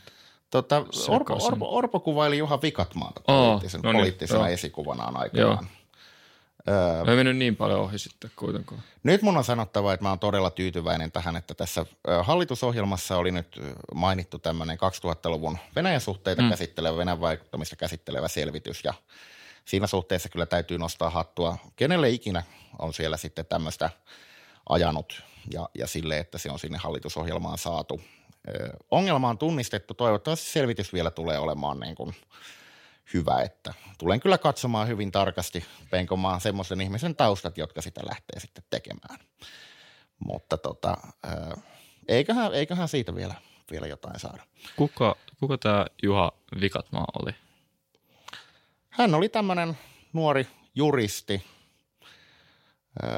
kuoli aika traagisesti – taisi olla kesämökillään tuolla Turun saaristolla, saaristossa. Tämmöinen kokoomuksen idän suhteiden yksi, yksi näistä, sanotaanko, isistä. Joo. Öö, et, et, tota, mutta hän, hänhän ei nyt vuosikymmeniin ole, ole tuota ollut täällä kertomassa, että mitä, mm. mitä sitten tapahtui, tapahtui tuota hänen lyhyen poliittisen uransa aikana – hän on hyvinkin tota, tämmöinen ikoninen hahmo oman ikäpolvensa kokoomusuorten keskuudessa ollut, että vähän tulee mieleen suorastaan semmoinen orakkeli, että häntä, häntä mm-hmm. pidettiin hirvittävän voimakkaana intellektuellina ja poikkeuksellisen fiksuna ihmisenä. Kai hän on sitten ollut aika karismaattinen, karismaattinen kaveri. Kun sanot, että kuolit traagisesti kesämökillään, niin vihjaako se siihen, että siinä on jotain epäselvyyttä, että vai, vai mitä, mitä, mitä tarkoittaa? No on, onhan sitä kaikenlaista, kaikenlaista tässä vuosien varrella puhuttu, mutta, mutta tota, jos mun pitäisi veikata, en nyt ole täällä tekemässä mitään teknisiä tutkintoja, mm. enkä, enkä, enkä taktisia tai strategisiakaan juuri, mutta tota, eiköhän se ollut ihan, ihan tavallinen itsemurha mm. tai jotain sen tyyppistä. Tästä selvityksestä tietenkin hyvä, hyvä aasinsilta voidaan vetää. Tämmöinen hahmo, josta on puhuttu aika paljon, oli suojelupoliisin päällikkö Seppo Tiitinen – tällainen paljon puhuttu, ainakin kun mä teen pienen taustatyötä jaksoa varten, niin jo, jokaisessa eri suunnassa nousee aina esille niin Tiitisen lista. Niin kuka oli Seppo Tiitinen, miksi hän on tämän, tässä aihepiirissä niin merkittävä ja mikä on Tiitisen lista? Seppo Tiitinen hän aikanaan Kekkosen ö, lähipiirin ö, toiveesta valittiin Supon päälliköksi. Ja, ja, ja tota, hän nimenomaan Seppo Tiitisen kaudella otettiin käyttöön tämä ennakkovaroitusjärjestelmä tätä tieteellisteknistä tiedustelua koskien. Silloin lopetettiin tämä poliittisen, poliittisen tiedustelun seuranta, näitä asioita, joita jo tässä käsittelin. Mm. Seppo Tiitisen edeltäjä oli, oli tota Supon johdossa entinen puolustusministeri, Mannerheimin ristiritari nimeltä Arvo Pentti, joka mm. oli kirjattu Neuvostoliiton ö, agentiksi peitenimillä Mauri. Eli hänelle oli myönnetty hyvinkin merkittävä rahasumma, jota edelleenkään ei oikein tiedetä, että mihin se valui. Et ilmeisesti sillä rahoitettiin Suomen poliittista järjestelmää. Joitakin toimijoita siellä. Todennäköisesti pikemminkin porvaripuolella kuin, kuin tota vasemmistopuolella, koska tuo Pentti oli keskustataustainen. Niin kuin Tiitinenkin. Tiitis, Tiitisen kanssa samaan aikaan valittiin apulais, tai samoihin aikoihin, en muista oliko nimitys ihan täsmälleen samana päivänä, niin valittiin tämmöinen henkilö kuin Seppo Nevala, jossa sitten 96 tehtiin suojelupoliisin päällikkö. Ilmeisesti Paavo Lipposen toivomuksesta. Ja Seppo Nevalahan oli kaikkien näiden surullisen kuuluisien rusi, rusijupakoiden ja sonerajupakoiden ja muiden aikana niin siellä tuota Supon johdossa, että ainakin nyt on, en nyt sano, että ei ollut kompetentti kaveri, mutta ainakin nyt todella paljon hyvin kummallisia epäonnistumisia sinne hänen kaudelleensa sattu. sattu Oliko nämä jotain, jotain, jotain vakoilujuttuja, nämä jupakat vai mitä? No ei nyt ehkä mennä siihen, mutta, hmm. mutta tuota, syvemmin, mutta Suomessahan oli tämmöinen pitkä linjan suurlähettilästä diplomaatti Ahtisaaren neuvonantaja Alpo Rusia täysin aiheettomasti epäiltiin – vakoilusta. Mm. Ja suojelupoliisian sai siinä kyllä kilpeensä aikamoisen tahran, jota on sitten pyrkinyt kiil- kiilottamaan jälkikäteen. Nyt ehkä pystyy jo myöntämään suurin, suurin piirtein, että aika paljon tehtiin virheitä. Mm. Sitten oli tämmöisiä sonera, soneraan liittyviä tele, telekuuntelu urkinta juttuja ja muita. Niitä voi jokainen käydä, jos kiinnostaa yksityiskohdat, niin muistaakseni esimerkiksi Suomen Kuvalehden arkistosta löytyy aika hyvät hyvät tiedot niistä. Mutta, mutta joka tapauksessa ja. se oli kaksi Seppoa. Ja se oli tämmöinen eräänlainen poliitti, poliittinen nimityspaketti. Eli Tiitinen oli maalaisliittolainen, kepulainen ja Seppo Nevala oli tämmöinen sorsalainen sosiaalidemokraatti, eli juurikin näitä vasemmistodemareita. Ja tota, kumpikaan ei tainnut olla, Tiiti, Tiitinen ehkä, hän nyt oli juristi, mutta että Seppo Nevalaa koskien tehtiin tämmöinen nimitysmuistio, jossa todettiin, että – hän on oikeastaan tota, liialliseen alkoholin käyttöön taipuvainen ja huono, huonolla itsetunnolla varustettu politisoitunut kaveri, joka oikeastaan ei ole edes muodollisesti pätevä tehtävään. Mutta koska hän tota, on korreloi riittävän paljon toista samoihin aikoihin tehtyä nimitystä, niin, niin tota, hänet voidaan nimittää tehtävään. Hmm. Eli umpi, umpi poliittisia valintoja kumpikin. Ja, ja tota, silloin muistaakseni Kimmo Rentola on siitä kirjoittanut, kun Tiitinen teki tämän ensimmäisen matkansa Moskovaan, Moskovaan tai ainakin Neuvostoliittoon, niin Juri Andropov itse, tuolla sen KGPn päällikkö, muistaakseni se oli Andropov, nyt, nyt oli ihan sata varma, joku, joku merkittävä taho kuitenkin, niin sanoi, että Tiitisen ensimmäinen matka oli huomattavasti tätä näitä arvopentin, joka sentään oli kuitenkin, kuitenkin tota saman organisaation agentti Peiten nimellä. Mm, mm. Niin Tiitisen matka oli, oli tota, hänen matkojaan onnistuneempi. Et siitä voi jokainen miettiä, minkälainen kaveri on Seppo Tiitinen. Öö, Seppo Tiitinenhän sitten, Su- Supohan sai öö, tämmöisen vihjelistan öö, 90-luvun alkupuolella, jossa öö, käsiteltiin näitä suomalaisia Stasin eli Itä-Saksan tiedustelun kontakteja. Tässä pitää ymmärtää se, että Itä-Saksan tiedustelu on täysin käytännössä ollut se Neuvostoliiton tämmöinen filiaali, sivukonttori. Suomalaiset on monet osanneet Saksaa ja hmm. sillä tavalla ehkä myöskin kulttuurisesti helpompia yhteistyökumppaneita ja niin edelleen, että he, hekin on pitäneet sitten, pitäneet sitten yhteyksiä. Ja tota, siellä oli parisen kymmentä suomalaisnimeä sillä listalla. Ja Tiitisen esityksestä sitten presidentti tai, tai Tiitinen ja Koivisto, presidentti Mauno Koivisto päättivät sitten, sanotaanko näin, päättivät yhdessä. Tosin on vähän epäselvää, että tiesikö Koivisto ihan, että mitä sillä listalla todellisuudessa oli, mutta päättivät kuitenkin yhdessä, että tämä suljetaan kassakaappiin, että nyt ei ole aikaa ruveta tutkimaan mitään vanhoja asioita. Mm. Onhan se nyt siis täysin vanha ongelmaton irrelevantti asia, että meillä on saattanut poliittisen eliitin ja keskuudessa olla parikymmentä tämmöistä Itä-Saksan tiedustelu hyvin läheistä yhteyttä pitänyttä. Niin kuin nyt ehkä käytettäisiin tiedustelukielessä termiä vaikuttaja-agentti, ellei mm. sitten jopa jotain pahempaa. Olihan Suomessa myöskin ihan Stasin värvättyjä, niin kuin esimerkiksi tämä Riitta Juntunen, joka oli peitenimi Kati. Halosen kampanjassa toimi hyvin, Tarja Halosen presidenttikampanjassa, hyvin aktiivisessa keskeisessä asemassa – sai aikamoiset korvauksetkin siitä ja allekirjoitti ihan itse tämmöisen värväyssitoumuksen. Mm.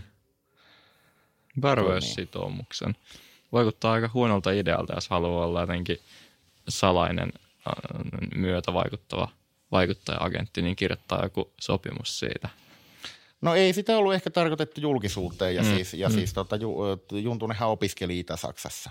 No. Ihan, että siinä oli tämmöinen elementti. Mm. Helsingissä ei välttämättä ihan niin herkästi ole, ole tuota värväyssitoumuksia vaadittu. Mm.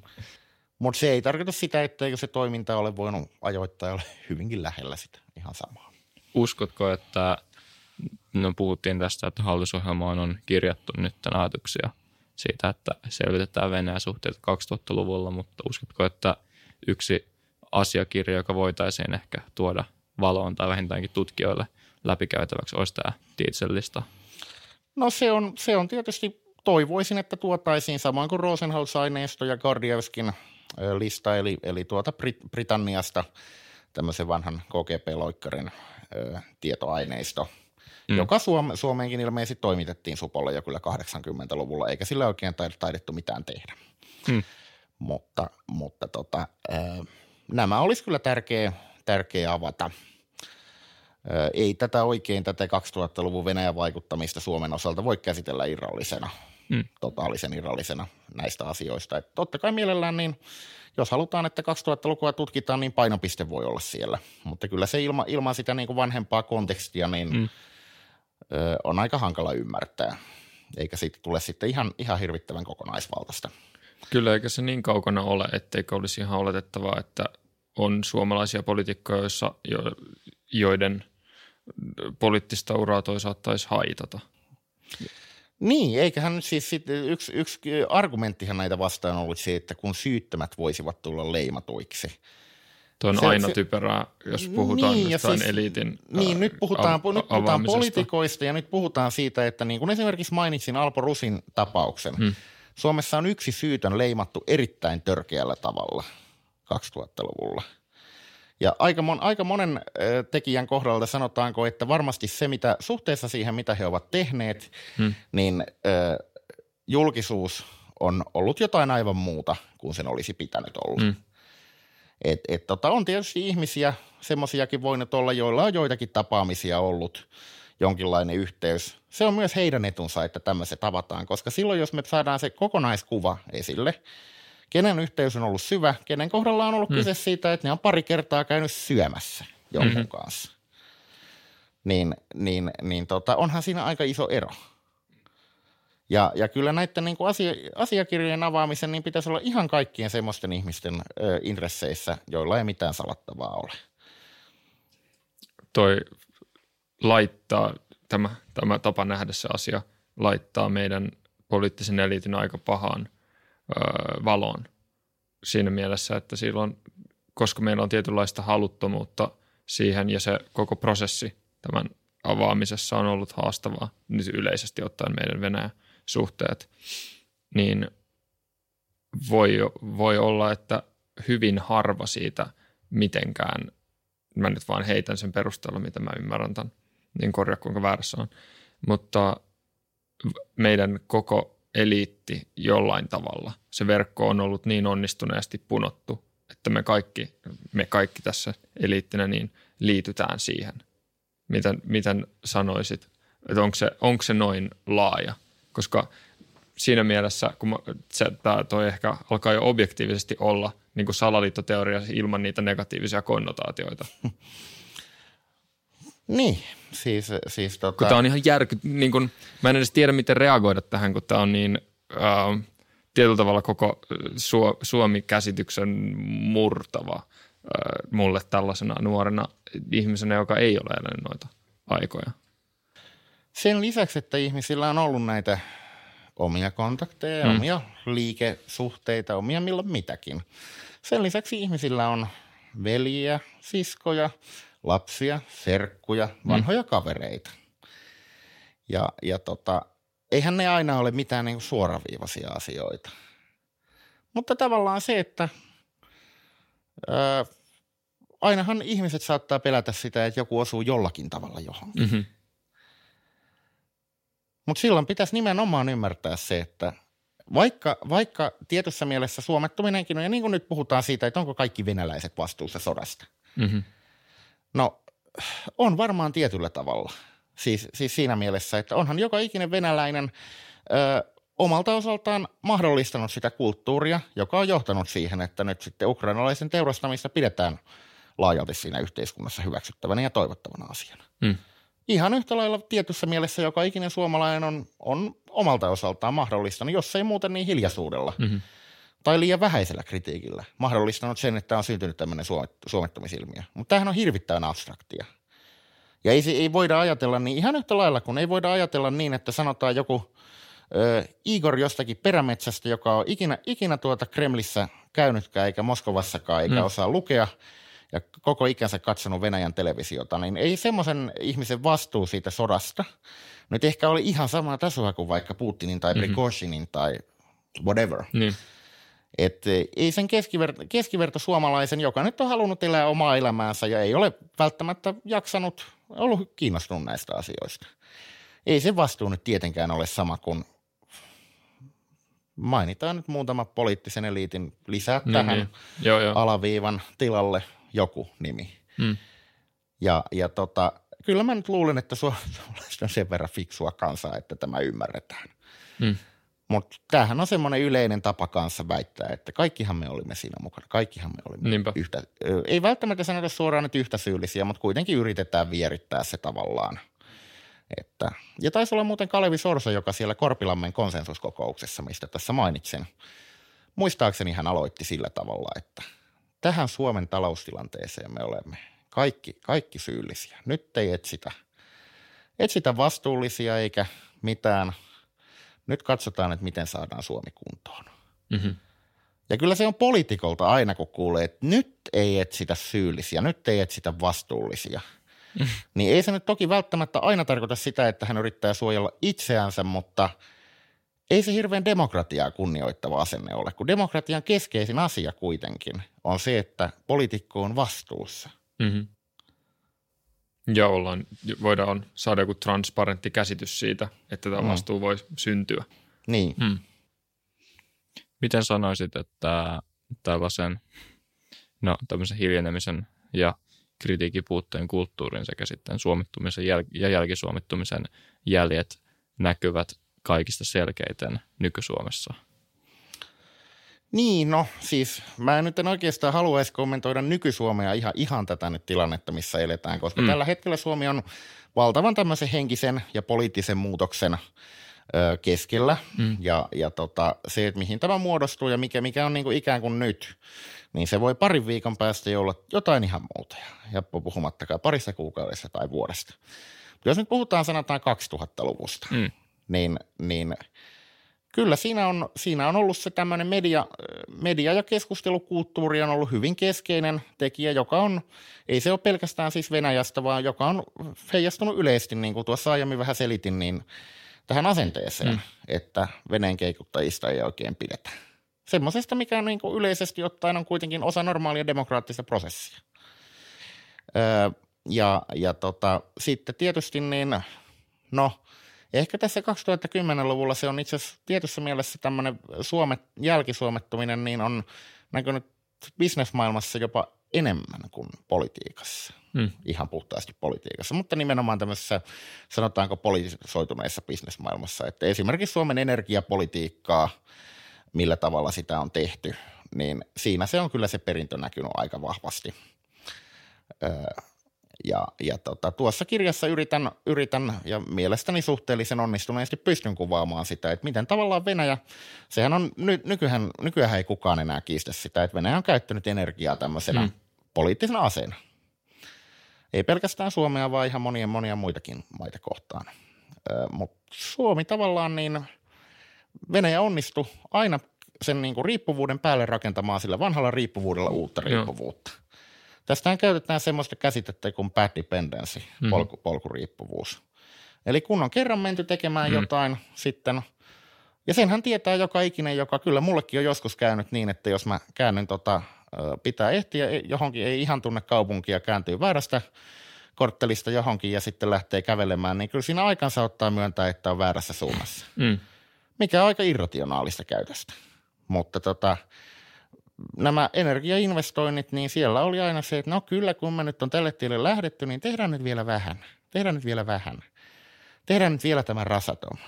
Ettei nyt sitten tule mitään ongelmia niille vanhoille investoinneille ja kaikenlaista muuta.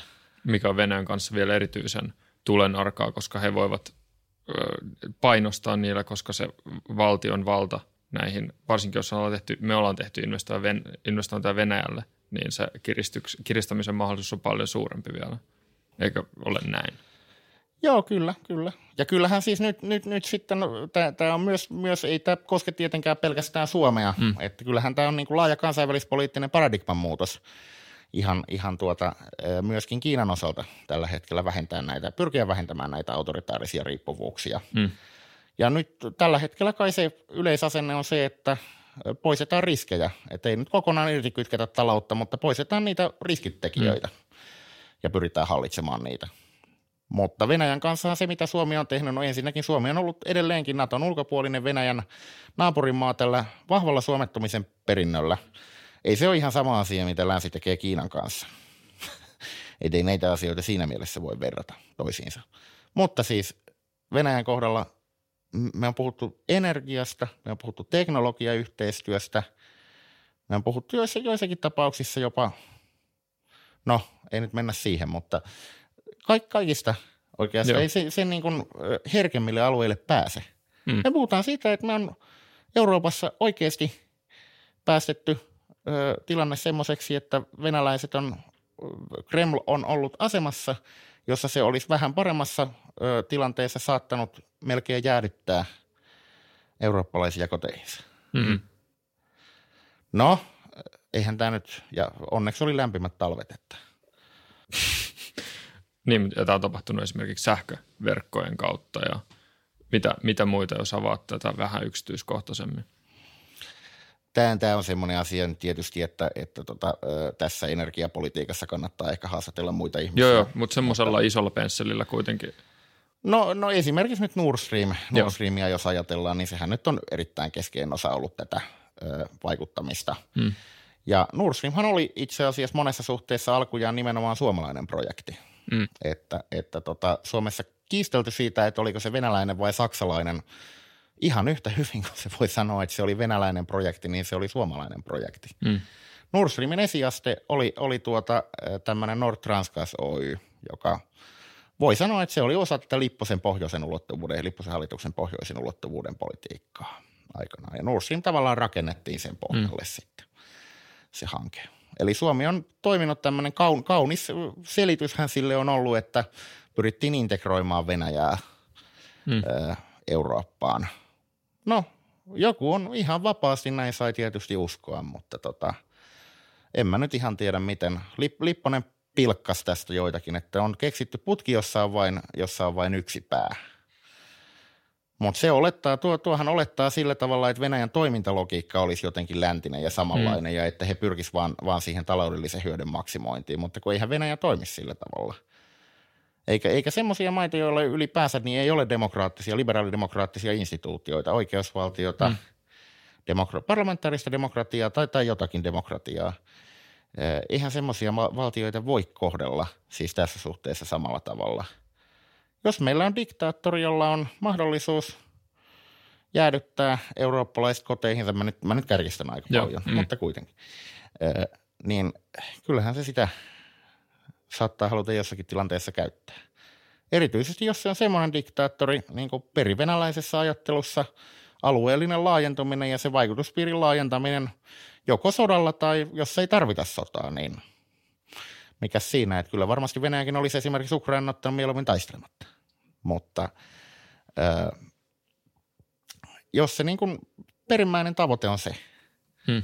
niin tämmöisten valtioiden kanssa ryhtyä tekemään energiayhteistyötä. Joku sanoi, että mä, mä nyt tässä tai täm, tätä asiaa kritisoivat on jälkiviisaita. Että eihän kukaan olisi voinut tietää, miten, miten Putin tulee toimimaan, mutta on se muuten jännä juttu, että sitä on aika monet Venäjän asiantuntijat aika suoraan sanoneet jo siellä viimeistään Putinin Putinin valtaan tultua, että kyllä tässä aikamoisia vaaranmerkkejä on. Hmm. Eikä se nyt Jeltsinin aikanakaan se Venäjän perusolemus, niin se oli muutaman vuoden kausi. Jeltsin oli itsekin tietyssä mielessä heikko ja häntä vielä ulkomailtakin ehkä erityisesti heikennettiin. Eli, eli tota, siinä mielessä täm, tämmöisen niin kuin energiariippuvuuden luominen ei pelkästään Suomelle, vaan se, että Suomi on ajanut sitä – rakentanut sitä ideaa, että Eurooppa tehdään riippuvaiseksi mm. kokonaisuudessaan tästä venäläisenergiasta. Kun niin, tämä, en, mä, en mä hirveän niin kuin, sympaattisesti osaa siihen suhtautua, mutta ehkä mä oon, ehkä mä oon jälkiviisas. No, jäl, jos jälkiviisasta ollaan vähän lisää vielä, niin kun tämä Nord Stream-hanke nyt on aika, aika merkittävä, ja mainitsit, että Suomi on siitä yhtä, yhtä, yhtä lailla Suomen projekti kuin Venäjän projekti, niin mikä – mikä täsmälleen tavallaan oli Suomen ja, Lip, Suomen ja Lipposen tavallaan niin kuin rooli tässä, että Nord Stream rakennettiin? Lipponen, tai sanotaan Suomi, oli eräänlainen aloitteen tekijä mm. tässä. Eli se oli tämmöinen Nord, Nord Transgas Oy-niminen yritys. Mä oon tuolla sen selittänyt tarkemmin, miten, miten, se, miten se tuota menee.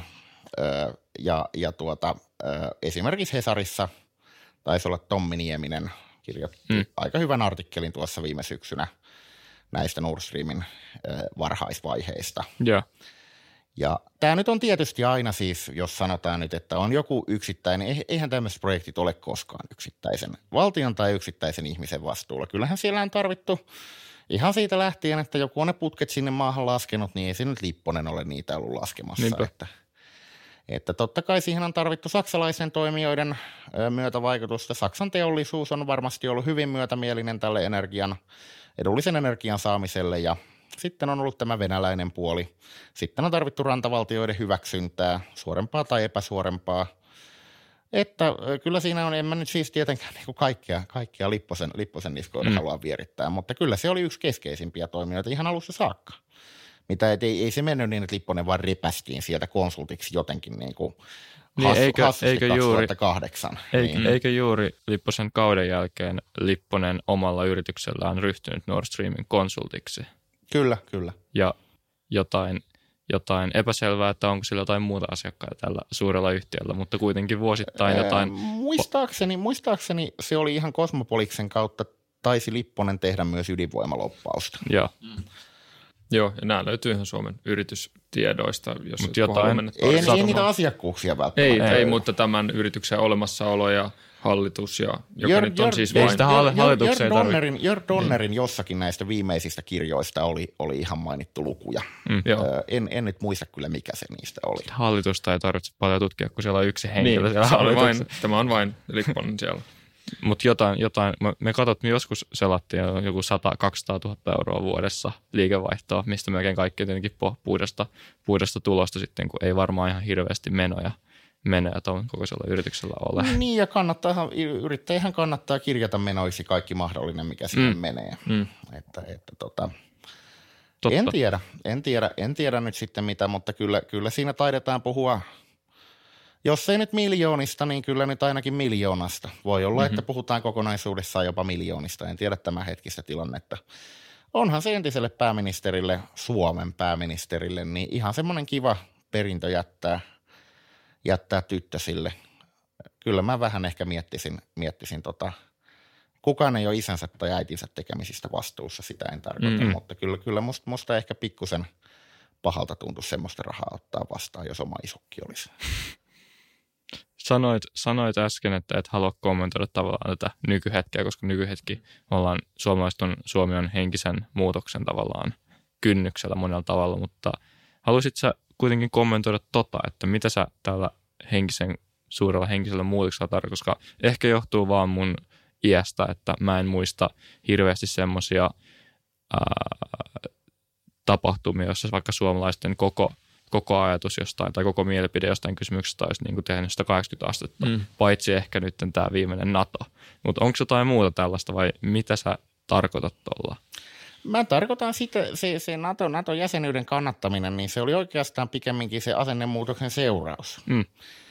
Ja, ja tota, suomalaiset näkee oman asemansa maailmassa, suomalaiset näkee Venäjän aseman ö, hyvin eri tavalla kuin tähän saakka. Ja tietyssä mielessä koko niin kuin Suomen, ainakin tämmöisen ulkopoliittisen tietyssä mielessä, koska, koska tota, valtiothan ovat kansainvälisen järjestelmän toimijoita. Siis osa, osa sitä valtio, valtiollisuus muodostuu suhteessa muihin tietyssä mielessä. Mm. Ja se, että Suomen, Suomen niin valtioidentiteetin, kansallisenkin identiteetin kannalta on ollut hirveän keskeinen tämä suhde Venäjään. Mm. Ja jos, jos suomalaisen käsitys siitä, mikä Suomen suhde on Venäjään, muuttuu fundamentaalisti ja mikä Suomen suhde on länteen, niin kyllä sillä on kulttuurisia, syväluotaavia vaikutuksia ihan joka ikisellä yhteiskunnallisella alalla. Tässä nyt on käsitelty sitä, miten se on talous elämään vaikuttanut, miten se on, kirjassa käsittelen aika paljon sitä, miten se vaikuttaa kulttuurielämään vuosikymmenten aikana, miten se on vaikuttanut poliittiseen keskustelukulttuuriin, mediakulttuuriin, jne, jne, jne. Niin, niin kyllä, kyllä mun mielestäni tämmöinen muutos niin on syvä. Se, että mi, mi, minkälainen se tulee sitten yksityiskohtaisesti milläkin alalla olemaan, ja ainahan nämä on vähän semmoisia, että kaksi askelta eteenpäin, kaksi ta- tai yksi taakse. Mm. Että en mä, en mä niin kuin ennustaja, ennustaja ukoksi halua tässä ruveta myöskään. Ehkä, jos tu- tuodaan tätä koko juttua vähän, vähän lähemmäksi vielä tavallaan meitä ja, meitä ja nykyhetkeä. Ja, tämä on ehkä, tämä ehkä sellainen aihe, mistä sä, oot jo kyllästynyt puhumaan, niin kerro sitten, jos ei kiinnosta tähän vasta. Mutta äh, se, tämän, tämän kirjan julkaisun jälkeen olit jossain äh, aamu tai Huomenta Suomi äh, aamulähetyksessä ja siinä jotain, jollain tavalla äh, no, toit esille Kai Mykkäsen, jos sitten tuli jotain juttuja, teit siitä pitkän Twitter-ketjun ja olet monessa paikassa kommentoinut sitä, mutta kun me nyt ei olla hirveästi puhuttu siitä, niin kuin, että miten tämä, tämä aihepiiri kytkeytyy suoraan tähän meidän nykyiseen poliittiseen tuonne henkilöstöön, ja Kai Mykkänen kuitenkin on korkealla, niin jotenkin toi, toi kuulostaa semmoiselta, mistä kiinnostaisi kuulla enemmän. No, tota, sanotaanko näin, että mä nyt ehkä suosittelisin, jos, jos se nyt niin paljon kiinnostaa vielä, niin käykää lukemassa se hmm. Twitter-ketju ja käy, luke, lukekaa kirjasta se, mitä mä olen Mykkäsestä, Mykkäsestä ja hänen, hänen tuota tekemisistään kirjoittanut.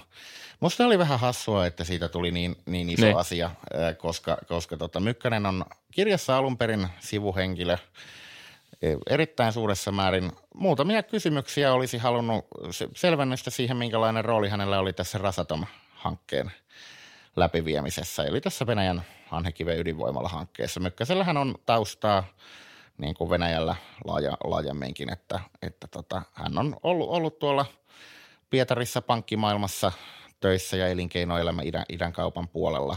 Ja sitten, sitten oli, oli tämmöinen se on muuten jännä juttu, että Seuralehti on tehnyt todella hyvää tutkivaa journalismia muutamista asioista ja nimenomaan Venäjään liittyen. Se on joskus, joskus hassua, että miten Suomessa yllättä, yllättävät tahot julkaisee hyvää, hyvää tavaraa. Ja se on, löytyy edelleenkin sieltä, sieltä tuota Seuralehden sivulta se juttu, missä oli selvitetty näitä Mykkäsen yhteydenpitoa Sebastian Sassin kanssa tähän Resatomiin liittyen, joka muuten sattumalta on myös tuon Nord Streamin loppari. Okei. Okay. Ihan Yllättävä li, ja hauska Lipposen, Lipposen, Lipposen mies niin kuin viimeisen, viimeiseen päälle. Mm. Ja mä nyt tästä olisin halunnut Mykkäseltä muutaman kysymykseen vastauksen. Ja ei siinä ollut sen, sen kummempaa. Et hänellä oli tämmöinen yhteys ollut ja, ja tota, okei, jos siinä ei ole mitään peiteltävää, niin hyvä niin. Mutta mut, tota, se, se, että Mykkänen on nyt, se nyt lähinnä siinä on olennaista, että Mykkänen on ollut yksi osa tätä suomalaisen elinkeinoelämän Venäjä tämmöistä Venäjä-klikkiä. Mm. Ja se, että Mökkänen voi, hän voi itse selittää, miten hän, miten hän oman asiansa kokee. Mä en ole häntä mistään, mistään mielestäni niin kuin syyttänyt. Mä oon kertonut, esittänyt kysymyksiä ja sitten olen kertonut muutamia taustafaktoja siitä, että minkä takia olen esittänyt kysymyksiä. Mm. Mutta hän kuuluu sinänsä, sinänsä tämmöiseen myöskin kyllä niin kuin suomalaiseen poliittiseen rälssiin mitä suurimmassa määrin, että – hänen kummisetänsä hän oli tämä jo aikaisemmin mainittu Ilkka Suominen, joka mm. oli Felix Karasevin, Karasevin hyvä ystävä. Mykkäsen isä oli jo kokoomuksen tämmöisiä, sanotaanko erittäin vahvasti hyvistä idäsuhteista huolta pitäneitä miehiä. Mm. Mutta ei se niin kuin jälleen kerran, ei, ei se lapsen vika ole. Mutta mut ne on kuitenkin asioita, jotka on, joista on hyvä olla tietoinen silloin, kun ihmisten toimintaa arvioidaan. Mm, kyllä, ja jos on samassa puolueessa yhä politiikassa ja sitten liittyy noin läheisesti tuommoisiin oikeisiin projekteihin, niin nuo kysymykset ei ole mitenkään kaukaa haettuja. Eikä ole kaukaa haettua mikään tuollainen spekulaatio sellaisista koska, ö, niin kuin odotettavaa lähemmistä suhteista, koska niin kuin olette tässä kuvaillut, niin tie, tiedustelu suhtautuu tällaisiin ihmisiin resursseina ja ihmisillä on aina jotain siskoja, veljiä, kavereita, entisiä koulutuspaikkoja. Kaikkea tuollaista käytetään niin. hyväksi tällaisen vai, halutun vaikutuksen luomiseksi. Niin Mykkänen on se selvästi, kun tätä puno, Venäjän punomaa verkkoa katsoo, niin siellä menee monta tällaista yhteyttä, jotka Mykkäsen osoittaa. No, mm. näin, näin, näin voi asian nähdä. Mm. Seuralehdestä. Mä saan seuraavaksi vihaisen soiton jostain kunnian loukkauksesta. Mutta tässä on ehkä hyvä, hyvä kuitenkin sanoa myöskin se, että tämä, niin kuin me ollaan tässä käyty läpi, niin on varmasti paljon muitakin poliitikkoilla se, tällaisia samanlaisia löytyy. Ja siinä mielessä ehkä toi ö, huomio, mitä toi Mykkösen keissi sai, niin oli ehkä – liiankin se oli, suurta. Se oli minusta, minusta täysin suhteetonta. Joo. Se oli täysin Joo. suhteetonta, mutta tota, sanotaanko näin, että eipä kukaan ainakaan sen jälkeen tullut enää valittamaan, että tämä olisi ollut kokoomuksen vaalikirja. Semmoistakin nimittäin joku, joku jossakin vaiheessa heitti. Y- ymmärrettävästi kyllä. Seu- seuralehdestä asiasta toiseen, niin sä oot ollut toimittajana myöskin, mm. niin miten sä näkisit tässä nykytilanteessa – suomalaisen median tilan. Ja aika, aika paljon, jos lukee jotain, lukee jotain kommenttiketjuja, mikä on siis aina, aina virhe, mutta jos lukee ihmisten puhetta, niin 50 prosenttia ihmisistä sanoo, että tämä on tämä Suomen Suomen oikeistolainen valtamedia ja toiset sanoo, että tämä on Suomen vasemmistolainen valtamedia. Vaikuttaa siltä, että media ei noiden mielestä ole kenenkään puolella enää tai aina sen mm. vastustajan tai jonkun väärän, väärän puolen puolella. Mutta miten sä näkisit Suomen niin kuin sitoutumattoman ja, ja puolueettoman median tilan tällä hetkellä? Suomessa on perinteisesti ollut, ollut tota, media on ollut julkisesti, poliittisesti affilioitunutta. Mm. Ja se tuli jossain siellä kaippa 80-luvulla, ehkä jotkut lehdet jo 90-luvulla niin vielä niin julistautu virallisesti puolueettomiksi, tai siis mm. on poliittisesti sitoutumattomiksi. Sehän ei käytännössä tietenkään tarkoittanut sitä, että Helsingillä, Helsingin Sanomat on alun perin edistyspuolueen lehti. Mm-hmm.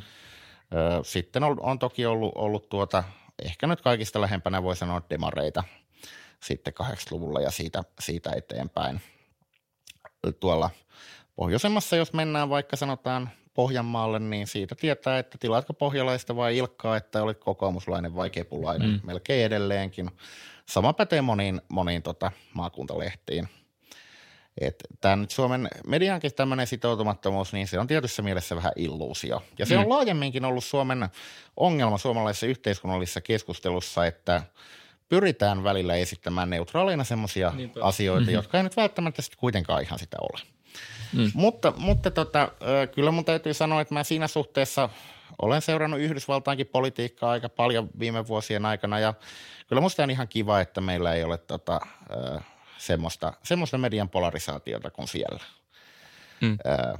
Ja, ja tota, jotain hyvääkin se kertoo, että jos nyt toisen osapuolen mielestä kyseessä on vasemmistolainen ja toisen osapuolen mielestä oikeistolainen valtamedia, niin ehkä se ainakin sitä kertoo, että ne. ei se nyt ihan selkeästi ole kumpaakaan. Hmm. Suomella, suomalaisilla on keskimäärin aika hyvä medialukutaito. Ennen kaikkea suuri osa suomalaisista osaa hyvinkin erottaa tämmöisen selkeän disinformaation hmm. Tuota, ö, oikeasta uutisoinnista. Se, missä ehkä suomalaisen niin mediakentän ongelma kaikista eniten, eniten on, niin kyllähän se on e-, edelleen aika keskittynyttä osittain – että, että yksi, kaksi konsernia pitää mm. aika merkittävää valtaa käsissään. Mm. Ja, ja tavallaan se, mikä nyt on niin sosiaalinen media on rikkonut sitä aika paljon ja hyvä niin minusta. Mutta kyllähän media on, perinteinen media on portinvartija pitkälti. Mm. Ja, ja tota, semmoisia kysymyksiä, jotka voi olla jollakin tavalla turhan sensitiivisiä tai joita vaikka sanotaan, että ihan tämmöisetkin yksinkertaiset asiat, että toimittaja ei itse ymmärrä jotain. Mm, mm. Niin semmoiset kysymykset helposti saattaa sitten jäädä käsittelemättä. Ja, ja tota, se on ehkä niin kuin demokratian kannalta se suurin ongelma minusta suomalaisessa mm. mediassa. Ei se, etteikö pääsääntöisesti se, mitä kirjoitetaan, niin pitäisi ihan täysin paikkaansa.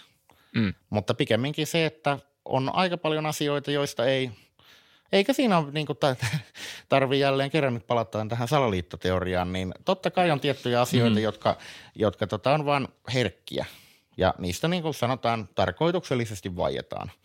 Mutta ei se kaikissa tapauksissa ole suinkaan näin. Että totta kai on sitten ihan tämmöistäkin, että justiin vaikka nyt tämän kirjan aihepiiri. Mä on, en mä olisi pystynyt kirjoittamaan tuota, jos mä olisi kymmenen vuotta noita asioita penkonut. Mm. Ainakaan tämmöisellä vauhdilla. Se mm. olisi vaatinut aikamoisen taustatyön. Mm. Ja, ja vaatikin.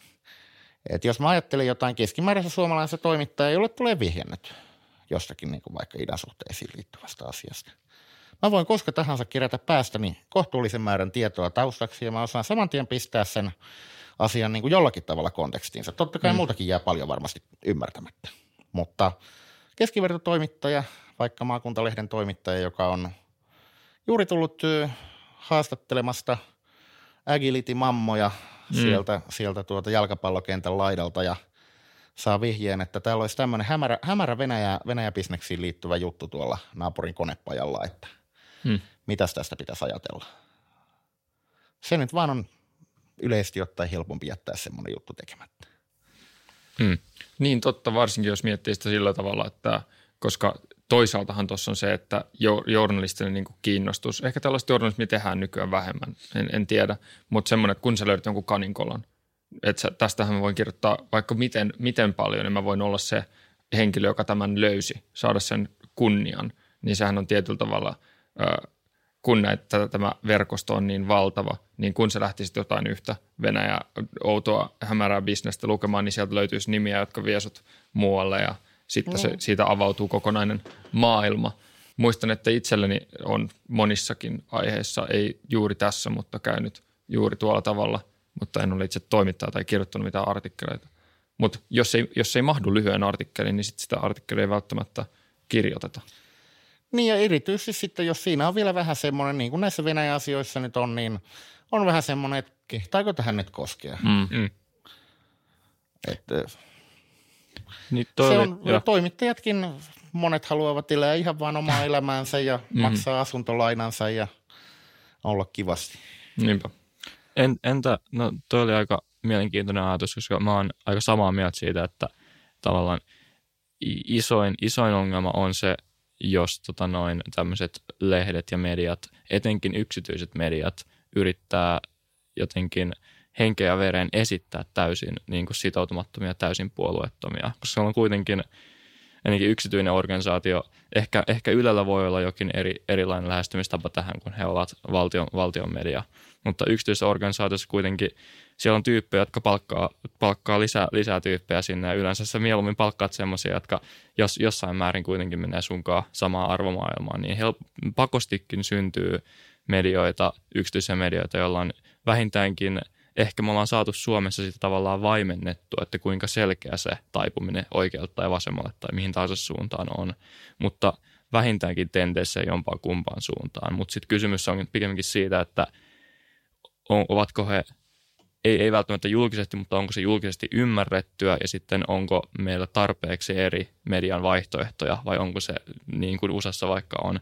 USAssa on sekä selkeästi puolueellinen media että parille niin kuin isolle organisaatiolle keskittynyt media, joka vaikuttaa olevan nyt se huon, huonoin mahdollinen vaihtoehto.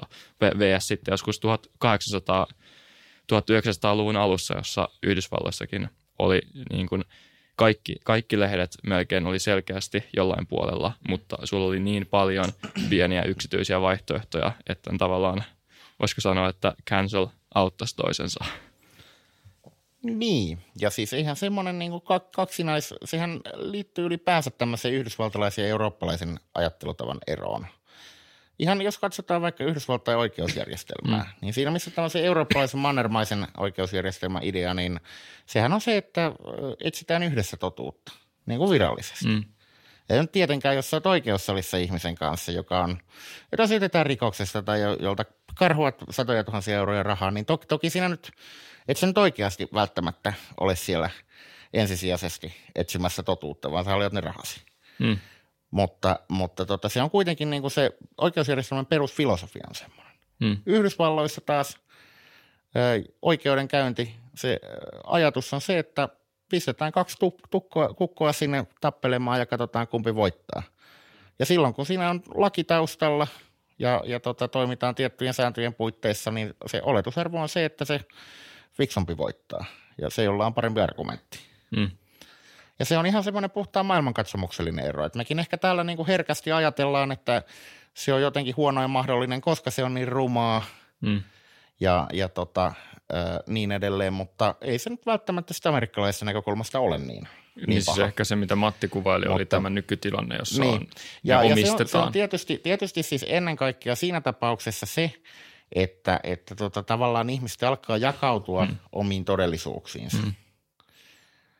Ja, ja sekin on varmaan siinä on taustalla ei niinkään pahasti se, etteikö erityisesti isot mediatalot noudattaisi siinä suhteessa journalistisia standardeja, että kerrotaan asioita, jotka on totta.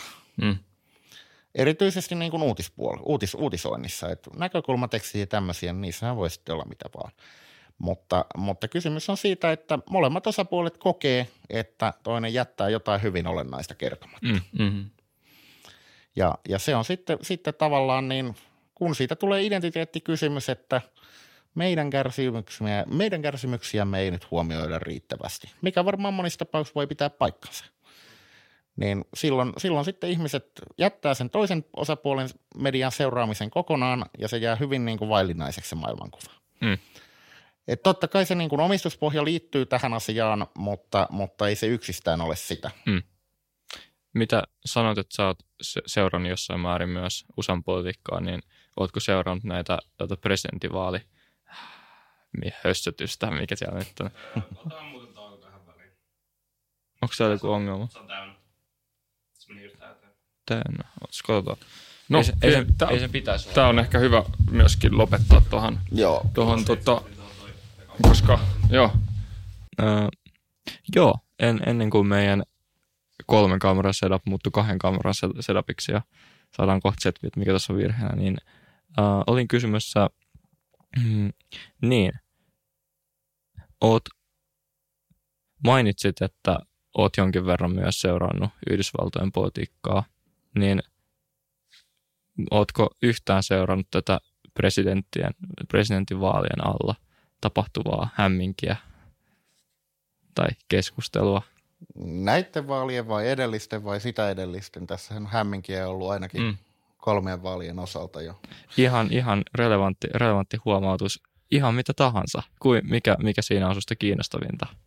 Kyllä mä oon tota seurannut erityisesti siinä, siinä vaiheessa, kun kävi ilmi tämä, että siellä on sitä Venäjän vaikuttamista mm. ollut taustalla silloin 2016, niin kyllä mä oon sen jälkeen seurannut erityisesti aika tarkasti ja toki seuraan Yhdysvaltain politiikkaa muutenkin ihan yleistä mielenkiinnosta, mm. poliittisia, poliittisia diskursseja ja, ja tuota, sitä, miten siellä, siellä tämä niin kuin systeemi kehittyy. Nythän oli muuten, muuten tuota, ei kannata aliarvioida asian merkitystä. Ihan tota, iso juttu tuo korkeimman oikeuden linjaus muutama päivä sitten tästä affirmative actionin mm, kyllä. laittomuudesta. Se voi vaikuttaa vielä tulevina vuosina erittäin paljon. Vähän vielä vaikea sanoa, että mihin suuntaan, mutta kuitenkin amerikkalaiseen, amerikkalaiseen tota, ajattelu, ajattelutapaan ja siihen, miten politiikka muodostuu, koska se on ollut yksi niitä keskeisimpiä kiistakysymyksiä siellä. Ja tämäkin osoittaa taas edelleen sen, että kuinka suomalaisesta näkökulmasta politisoitunut se korkein oikeus siellä Yhdysvalloissa mm. on. Mutta tota, onko se nyt sitten ihan oikea näkökulma nähdä näin? Laki on aina vähän politisoitunut, mm. että, että tota, se on vaan ehkä eurooppalaisessa näkökulmassa se näyttää tältä. Mutta joo, siis äh, kyllähän olen, olen seurannut aika paljon ja kyllä myöskin tuossa kirjassa jonkin verran käsittelen sitä, että miten tavallaan nyt esimerkiksi Suomea on käytetty tämmöisenä astinlautana hmm. ö, niin kuin Venäjän vaikuttamiselle lännessä, niin kyllähän se liittyy esimerkiksi näihin ö, rahoituskuvioihin, ö, jossain määrin rahan pesuun, ö, poliittiseen vaikuttamiseen, mikä on ihan sen Trump, Trump, Trumpin tuota taustalla tapahtuneen tämmöisen Venäjän, Venäjän tuota tuen kannalta myöskin hirvittävän olennaista. Että mm. Julkisuudessa paljon puhuttu näistä, että onko nyt jotain videonauhoja olemassa. Oli tämä niin kutsuttu Golden Gate, eli, eli tota, tämä pissanauhajupakka mm. Ja, ja tota, muuta vastaavaa. Mutta kyllähän se ehkä se relevantimpi kysymys on se, että minkälaisia liikeyhteyksiä siellä on ja tämmöisiä ö, ongelmallisia taloudellisia riippuvuuksia. Ja niitähän kyllä näyttää olevan eikä ne ole pelkästään Venäjään liittyviä, vaan muihinkin ulkovaltoihin. Ja sitten tietysti ihan, ihan siihen, että jos ylipäänsä poli- politiikkaan liittyy li- liikaa taloudellisia riippuvuuksia, niin se on ongelmallista. Ö, mutta ö, joo, ja jonkin verran tuossa kirjassa käsittelenkin sitä, mm. että mikä on ollut niin kuin Suomen, Suomen rooli tämmöisen Venäjän vaikuttamisen mahdollistamisessa laajemmin, mm. laajemmin lännessä, koska Suomihan on ollut yksi semmoinen – paikka, mistä Venäjä on tavallaan päässyt läntisiin finanssijärjestelmiin. Meillä on näitä olikarkkeja ollut kansalaisina. En, en nyt syytä heitä mistään rikoksesta, se ei ole pointti, mutta, hmm. mutta tota, ovat, ovat olleet, olleet tuota Suomen kautta päässeet esimerkiksi Schengen-alueelle aika vapaasti matkustelemaan ja niihinkin liittyy epäselvyyksiä vähän, että miten ne kansalaisuudet on sitten alkujaan saatu. Mitä nyt tulee sitten tota, tämänhetkiseen tilanteeseen, niin kyllähän siinä ollaan ihan kansallisen turvallisuuden ytimessä, että, että mi, mitä, minkälaisia asiakirjoja siellä Maralaakossa löytyy ja, mm. Ja miten niitä on käsitelty. Ja, ja tota, sitten, sitten liittyy myös se, että ää, miten hyvin, hyvin tuota on mahdollista pitää – aidosti niin, että ei kohdella, ei, ei, ei ole mitään politisoituneita näissä, näissä asioissa, politisoituneisuutta. Ja, ja toisekseen, niin vaikka ei olisikaan, niin miten se viesti välittyy Yhdysvaltain kansalaisille. Mm.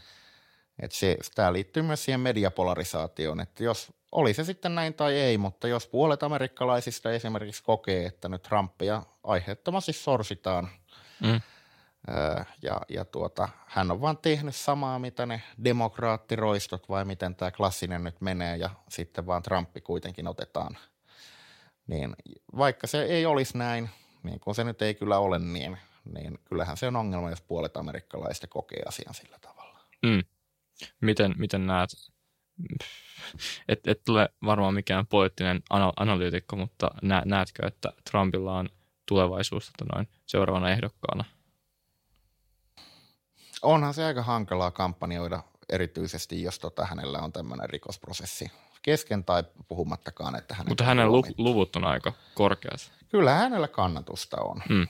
Et, tota, jos, jos hän onnistuu luovimaan sieltä jollakin tavalla joutumatta rikosoikeudelliseen vastuuseen öö, tai, tai niin, että todetaan, että ei nyt ole, ole mitään tapahtunut, hmm. mikä on kyllä viimeisen, viimeisten tietojen valossa aika epätodennäköistä.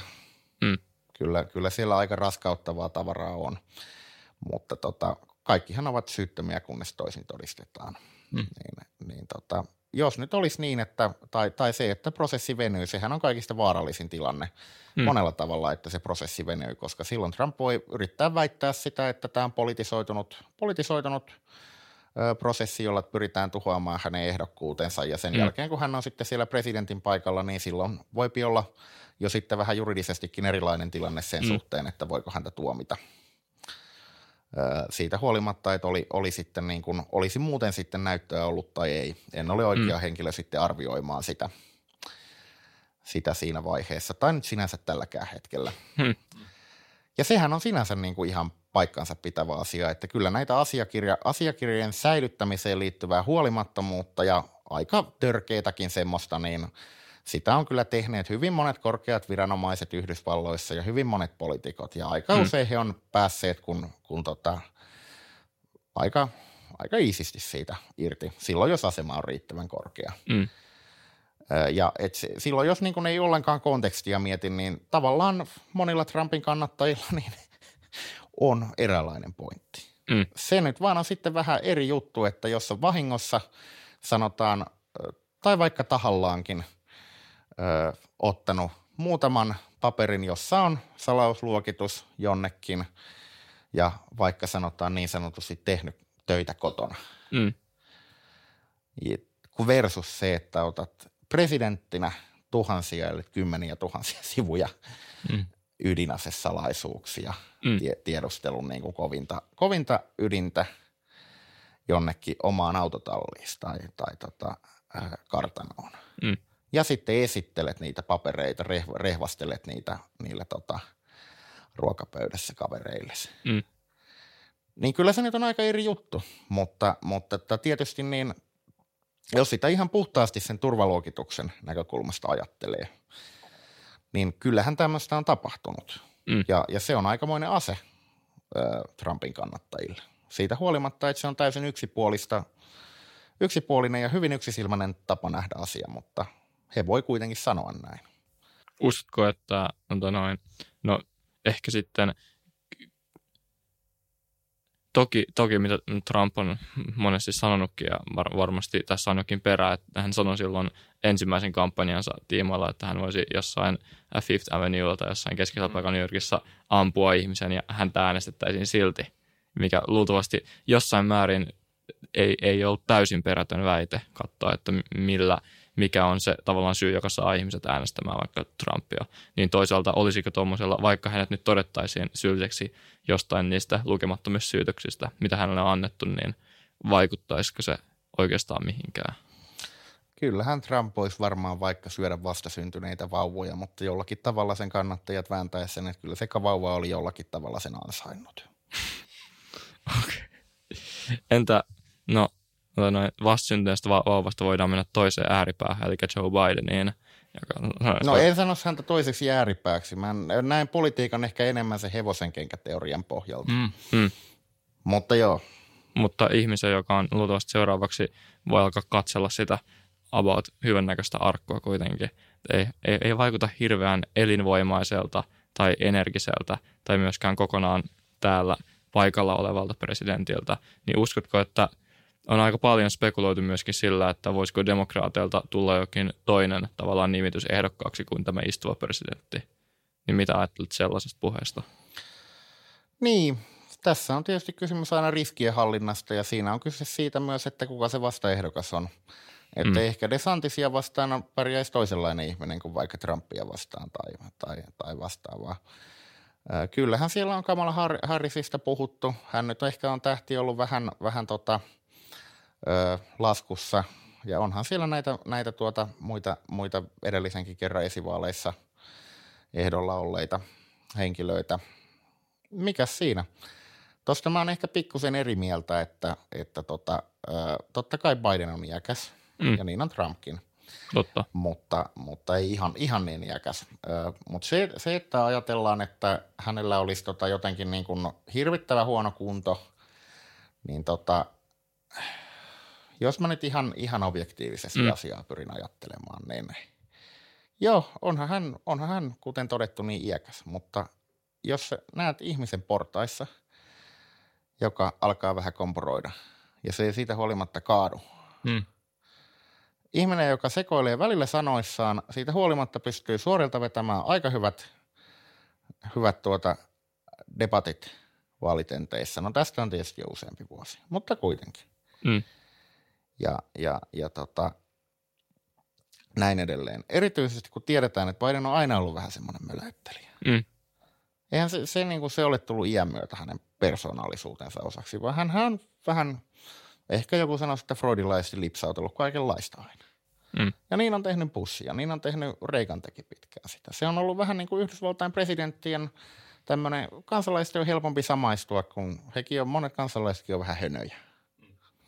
Biden on kärsinyt änkytyksestä ihan pienestä pitäen mm. ja aika, aika paljon hoitanut sitä. Minkä takia hänelle sanottiin aikana, että ei sinusta voi mitään poliitikkoa tulla, että ei kukaan änkyttäjä voi olla poliitikko. Mm. Niin tavalla, tavallaan se, että nuoremmatkin ihmiset kompuroi portaissa. Minusta se, että ihminen, joka kompuroi portaissa ja siitä huolimatta ottaa kiinni ja, ja tota, pysyy pystyssä, mm. niin se kyllä todistaa pikemminkin, että se on ikäisekseen aika hyvässä kunnossa. Mm-hmm. Mm. Et jos, jos mietit sellaista tilannetta, että sinua itseäsi, niin. en, en tarkoita sinua tai sinua tai mm. ihan Kuka tahansa voi miettiä. Jos, jos olisi ja, niin jatkuvasti kuvattavana mm. kuin Biden, etkö itse muutaman kerran neljässä vuodessa kampuroi portaissa? Joo. Jotkut, jotkut on tietysti ö, tasapainoisempia kuin toiset. Mä ainakin, mä ainakin kyllä väli, välillä, välillä väsyneenä tota, itsekin askellan, askellan aika heikosti ja harvemmin siihen kaatuu. Että se, että jos sitten kaatuu tai jos alkaa oikeasti olla niin, että niin kuin totaalisesti sanotaan pidemmälti heittää, mm. niin mikä siinä. Mutta se nyt, että joku, joku joskus sanoo jonkun väärän, väärän sanan väärässä tilanteessa mm. tai muuta, niin en mä nyt niin kuin vetäisi siitä liian pitkälle meneviä johtopäätöksiä. Mm. Totta kai mm. presidentti on jatkuvasti tarkkailun olla ja niin pitääkin olla. Se oli kyllä hassu, että miten iso jotenkin kohu siitä, että jos me puhutaan nyt samasta videosta, jossa mm. nousee lentokoneeseen ja kompastuu kerran, että siitä jotenkin vedettiin todella suuria niitähän on, niitähän on muutamia. Niitähän Joo. on muutamia niitä videoita. Ja Joo. totta kai ehkä suomalaisilla, jos nyt mennään tähän niin kuin mun kirjani aiheeseen vielä, niin kyllähän ehkä suomalaisilla on omanlaisensa trauma siitä, että kun Kekkosen sairautta mm. peiteltiin, peiteltiin pitkään, mutta tota, Kekkosen asema kyllä niin kuin Suomessa ja Yhdysvaltain presidentin asema siinä erittäin kahtia jakautuneessa maassa, jossa on hyvinkin pitkä traditio siitä kyllä, että omankin puolueen ihmiset puukottelevat toisiaan mm. selkään, niin en mä, en, mä, en mä nyt usko, että ihan, ihan tota samantyyppiseen salailuun olisi Yhdysvalloissa edes mahdollisuutta. Mm. Että jos Bidenilla oikeasti joku niin kuin selkeä dementia, dementia niin kuin etenemässä pidemmälle olisi, niin tota, No, voi olla, että mä olen idealisti ja ku- kuvittelen Yhdysvaltain järjestelmän sitten tä- tässä suhteessa paremmaksi, mutta vähän vaikea mun on nähdä sitä, että sitä nyt oikeasti pystytään sillä tavalla salaamaan mm. pidemmälti. Jep. Mutta toisaalta onhan se myönnettävä, että olihan Ronald Reaganista, Reagan ilmeisesti pari, pari viimeistä presidenttivuottaansa, niin eihän nyt enää ihan täysissä, täysissä sieluvoimissaan tainnut mm. olla. Että onhan sitä niin kuin historiallisia esimerkkejä siitäkin. Me ollaan, me ollaan puhuttu jonkin verran äh, suomettumisesta ja jälkisuomettumisesta. Yksi toinen äh, tälläkin hetkellä erittäin relevantti alue, jossa tätä samaa tavallaan termistöä on, no ei ehkä jälkisuomettumista, mutta suomettumisen termiä on tavallaan sovellettu, niin on ollut äh, Kiinan ja Taivanin suhde.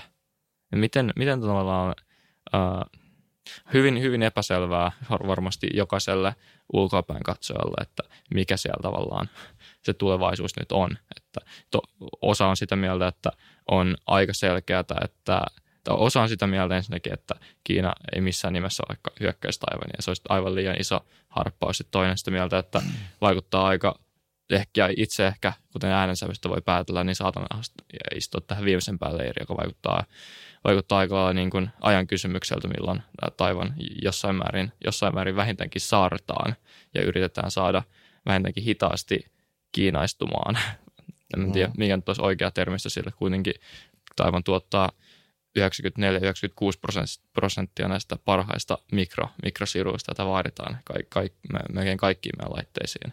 Siellä on aika, aika suuret intressit Kiinalla. Mutta m- miten sä näet tämän tilanteen, kun olet varma, va, varmasti jossain määrin perehtynyt siihen, ottaen huomioon kuinka relevantti, kuinka paljon tavallaan yhteisiä säveliä sillä on tämän meidän suomettomuuskeskustelun kanssa?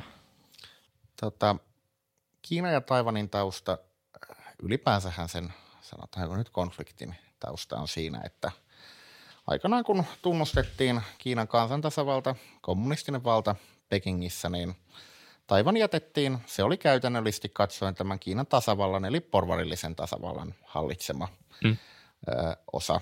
Ja se, vaikka sitä ei tunnustettu niin kuin Kiinan kansainvälisesti ö, Kiinan hallitsijaksi, niin sinne jätettiin, Taivanin annettiin olla käytännössä – ja se Taivanin valtiollinen asemahan on siitä saakka ollut siinä mielessä epäselvää, että se hmm. toimii kaikin tavoin kuin itsenäinen valtio, mutta se ei kansainvälisoikeudellisesti niin kuin ole sitä. Ja Yhdysvallathan suojelee Taivania tällä hetkellä sotilaallisesti. Hmm. semmoisella ei ihan NATO-jäsenyyteen verrattavalla, mutta sanotaanko vähän niin kuin Israelin ja Yhdysvaltain liittosuhdet ver- mm. verrattavalla järjestelyllä. Ja, ja, ja tuota, Taivanillahan on, on tai Taivanissa, ehkä jos puhutaan maasta, voisi sanoa näin, niin on hyvin voimakas sukupolviero siinä ajattelussa, että toki niin kuin vanhempi ikäpolvi saattaa olla antikommunistista, merkittävä osa heistä, valtaosa, mutta he kokee itsensä kuitenkin kiinalaisiksi. Mm, mm. Ja sitten on näitä taivanilaisia nuorempia ja sitten on toki niitä, jotka on alun perin asuneet Taivanilla, jotka on periaatteessa ehkä kiinalaisia, mutta heillä on ollut se alueellinen identiteetti vahva. Mm. Niin, jotka sitten mieluummin ehkä näkisivät Taivanin ihan virallisesti itsenäisenä. Mm. Ja tällä hetkellähän se on pidetty niinku semmoisena, että kukaan ei tee mitään, niin kaikki voi omasta mielestään olla suhteellisen tyytyväisiä. Ja Kiinahan on yrittänyt nimenomaan tämmöisellä suomettumis, suomettamis metodilla niin sitoa Taivania itseensä, Taivanin taloutta, vaikuttaa Taivanin politiikkaan ja sitä kautta tuoda sitä niin kuin lähemmäksi myöntyväisyyslinjan kautta sitten integroida lopulta se. Ehkä ensin tämmöisenä, mikä oli Hongkongin järjestely, että kaksi järjestelmää, yksi maa – ja sitten lopulta assimiloida se täysin Kiinaan, että sen Hongkonginkin osalta nähdään, että se todellinen Hongkongin autonomia, se kesti ehkä sen parikymmentä vuotta sen brittivallan mm. päättymisen mm. jälkeen, että eihän Kiina millään niin kuin mittarilla nyt oikeasti lupauksiaan sille pitänyt mm. hongkongilaisille. Ja, ja tota, Taivanin suhteen niin he pyr- pyrkii samaan. No kysymyshän on siitä paljolti myös, että mitä Taivanin politiikassa tapahtuu, onnistuuko tämmöinen Kiinan – subversio, niin kuin voisi sanoa, tämä, tämä Taivanin suomettaminen tällä hetkellä minusta näyttää, että ei onnistu. Ja, ja, ja tuota, ei taivanilaiset koko ajan, se varmaan menee kauemmaksi siitä, koska siellä, siellä tota, nuoren, nuoren väestön relatiivinen voima kasvaa ja ei ne nyt myöskään tosiaan ehkä mitään suuria Peking-faneja ole ne vanhemmatkaan ihmiset, mutta heillä on se kuitenkin, että he pitää itseään kiinalaisina. Joo. Öö, mutta joo, tuosta saartamisesta. Mä en usko, että mikään on ennalta määrättyä tässä suhteessa. Mm. Et, et tota, kaikki, kaikki on mahdollista, että voi olla, että tulee, tulee tämmöinen sotilaallinen, ihan täysin sotilaallinen konflikti ja voi olla, että ei tule yhtään mitään. Siinä kyllä se, että mitä Ukrainassa tapahtuu, niin on ihan avainasemassa – jos Venäjä häviää Ukrainassa, niin Yhdysvallat pystyy sen jälkeen erottamaan mm. runsaasti enemmän vielä kuin tälläkin hetkellä. Yhdysvaltain strateginen painopistehän on jo siellä Itä-Aasiassa, ei se ole Euroopassa, mutta mm. pystyy vielä enti, entisestäänkin, jos Venäjä ei Eurooppaa hetkeen pysty uhkaamaan, niin pystyy irrottamaan sinne Taivanin suojaksi sotilaallista voimaa. Ja, ja, ja toisaalta, jos Eurooppa vahvistuu sotilaallisesti, niin sekin johtaa siihen. Mm. Lisäksi se, että, että tota, sillä on selkeä pelotevaikutus, että jos Venäjä joutuu kantamaan selkeät seuraukset siitä, että se on hyökännyt Ukrainaan, niin kyllä ehkä Kiinakin miettii kahdesti, mm. kahdesti sitä Taiwanin operaatiota. Kauhuskenaario tietysti myöskin Euroopan kannalta on se, että ja oikeastaan ainoa semmoinen realistinen tilanne, jolla mä näkisin, että Naton viides artikla voisi pettää mm. ja voisi tulla semmoinen tilanne, että Venäjä, Venäjä lähtisi kokeilemaan Euroopassa operointia, niin olisi se, että Yhdysvalloissa tulisi seuraavissa presidentinvaaleissa valituksi joku henkilö, en nyt mainitse mitään nimiä, mutta joku semmoinen henkilö, joka ö, ehkä nyt ei suhtaudu hirveän positiivisesti tähän puolustusliittoon. Tuskin lähtee niin kuin varsinaisesti eroamaan, mutta joka olisi selkeästi ö, niin kuin sitoutumiseltaan vähän niin ja näin, tai että Venäjä kokisi, kokisi tämän asian näin. Ukrainan sota ei ole vielä ratkaistu, ainakaan hyvin. Eli olisi, olisi tämmöinen junnaava konflikti, joka ei näytä etenevän mihinkään, tai pahimmassa tapauksessa joku epäedullinen aselepo, että Venäjä olisi mm. oikeasti saavuttanut alueellisen voiton. Mm. Ja, ja tota, siinä vaiheessa, jos sitten kävisi niin, että tässä vaiheessa Kiina hyökkäisi Taivanille, niin, niin tota, Yhdysvaltain painopiste tulee ehdottomasti olemaan monista syistä, mainitsit nuo sirut, mm. ö, mutta myöskin monista muista syistä ö, tulee olemaan enemmän siellä. Mm.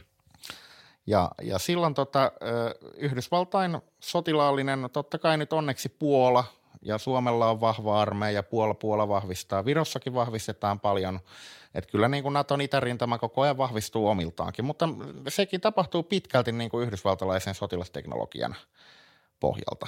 Joo. Siitä, että kuinka hyvä juttu se on ja huono, niin siinä on puolensa. Minusta se on pääsääntöisesti hyvä asia. Mutta, mutta ää, se, että siis nimenomaan pääsääntöisesti mm. se on hyvä asia, että yhdysvaltalaista teknologiaa käytetään, koska kyllä se on pitää pyrkiä kuitenkin luottamaan siihen, että tämä transatlanttinen side säilyy ja vahvistaa sitä. Kyllä. Mutta, mutta tota, siinä vaiheessa, jos, jos tämä Taivanin, Taivanin sota tulisi ö, tämmöiseen tilanteeseen, että Ukrainassa on vielä sota käynnissä mm.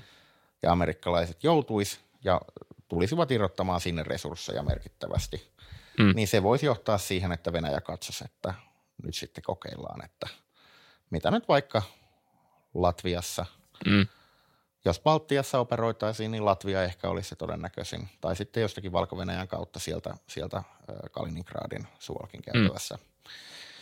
Mutta tällä hetkellä on hyvinkin paljon toivoa, vaikka nyt puhutaan siitä, että vastahyökkäys etenee hitaasti ja muuta vastaavaa, niin ukrainalaiset on ilmeisesti saamassa näitä Atakams-ohjuksia, joilla pystyvät iskemään sitten tuota Sevastopoliin luultavasti jo – ja sen jälkeen, kun Krimi on tyhjennetty sotilaallista infrastruktuurista ja venäläinen väestö on siltaa pitkin Venäjälle painut, ehkä vielä jos ne katkaisee sieltä sen Melitopolin, Melitopolin kohdalta sitten sen rannikon, niin kyllä se sota alkaa sitten olla siinä. Että Suomen kannalta ja mm. ylipäänsä lännen kannalta olisi tärkeää, että se nyt tapahtuisi mielellään tämän vuoden aikana. Mistä tämän jälkisuomettumisen ruumin avauksen nyt voi löytää? Sitä voi tilata Dosendon verkkokaupasta esimerkiksi kustantaja, kustantaja dosendo.fi sieltä ja sitten voi käydä ihan tietysti kirjakaupoista kyselemässä, voi verkkokaupasta tilata, suomalaisesta löytyy kirjakaupasta ja akateemisesta kirjakaupasta. Ja pitäisi sanoa varmaan, että kaikista hyvistä kirjakaupoista. Mm netistä voi tosiaan tarkistaa saatavuudenkin, että missä, missä sitä on. Äänikirjanahan se on sitten myös, myös olemassa. Mutta tota, jos tykkää lukemisesta, niin mä kyllä ehdottomasti suosittelen, että tämä mieluummin kannattaa lukea kuin kuunnella.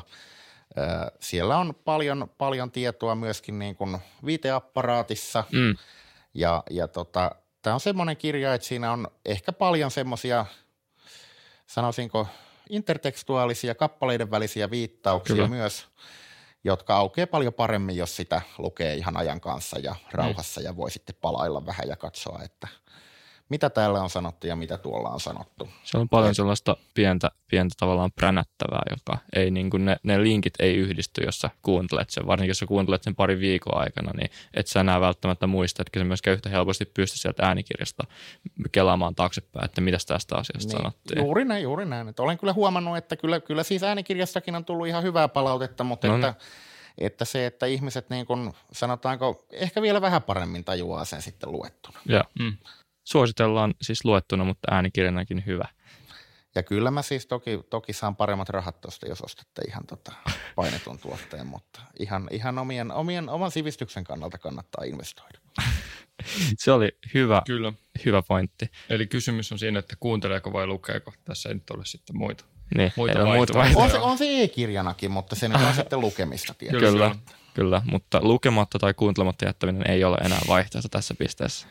No, jos tätä on jaksanut kuunnella näin pitkään, niin kyllä mä luulen, että tuon kirjankin jaksaa lukea. Et jos ollaan tässä vaiheessa podcastia ja tästä on jotain saanut, saanut ja tota, täytyy vielä todeta, että kyllä mä nyt vähemmän tuossa jaarittelen. Että tässä kun vähän, vähän tulee tajunnan virtaa ja vähän, vähän tulee sanotuksi mm. samoja asioita eri sanoilla niin kuin henkisesti Kalevalla mitalla kolme kertaa, niin, niin tota, mutta kirja, kirja on kuitenkin editoitu ja se on käynyt no. monenlaisen myllyn läpi, että ehkä se on tiiviimpää. Mm. Joo.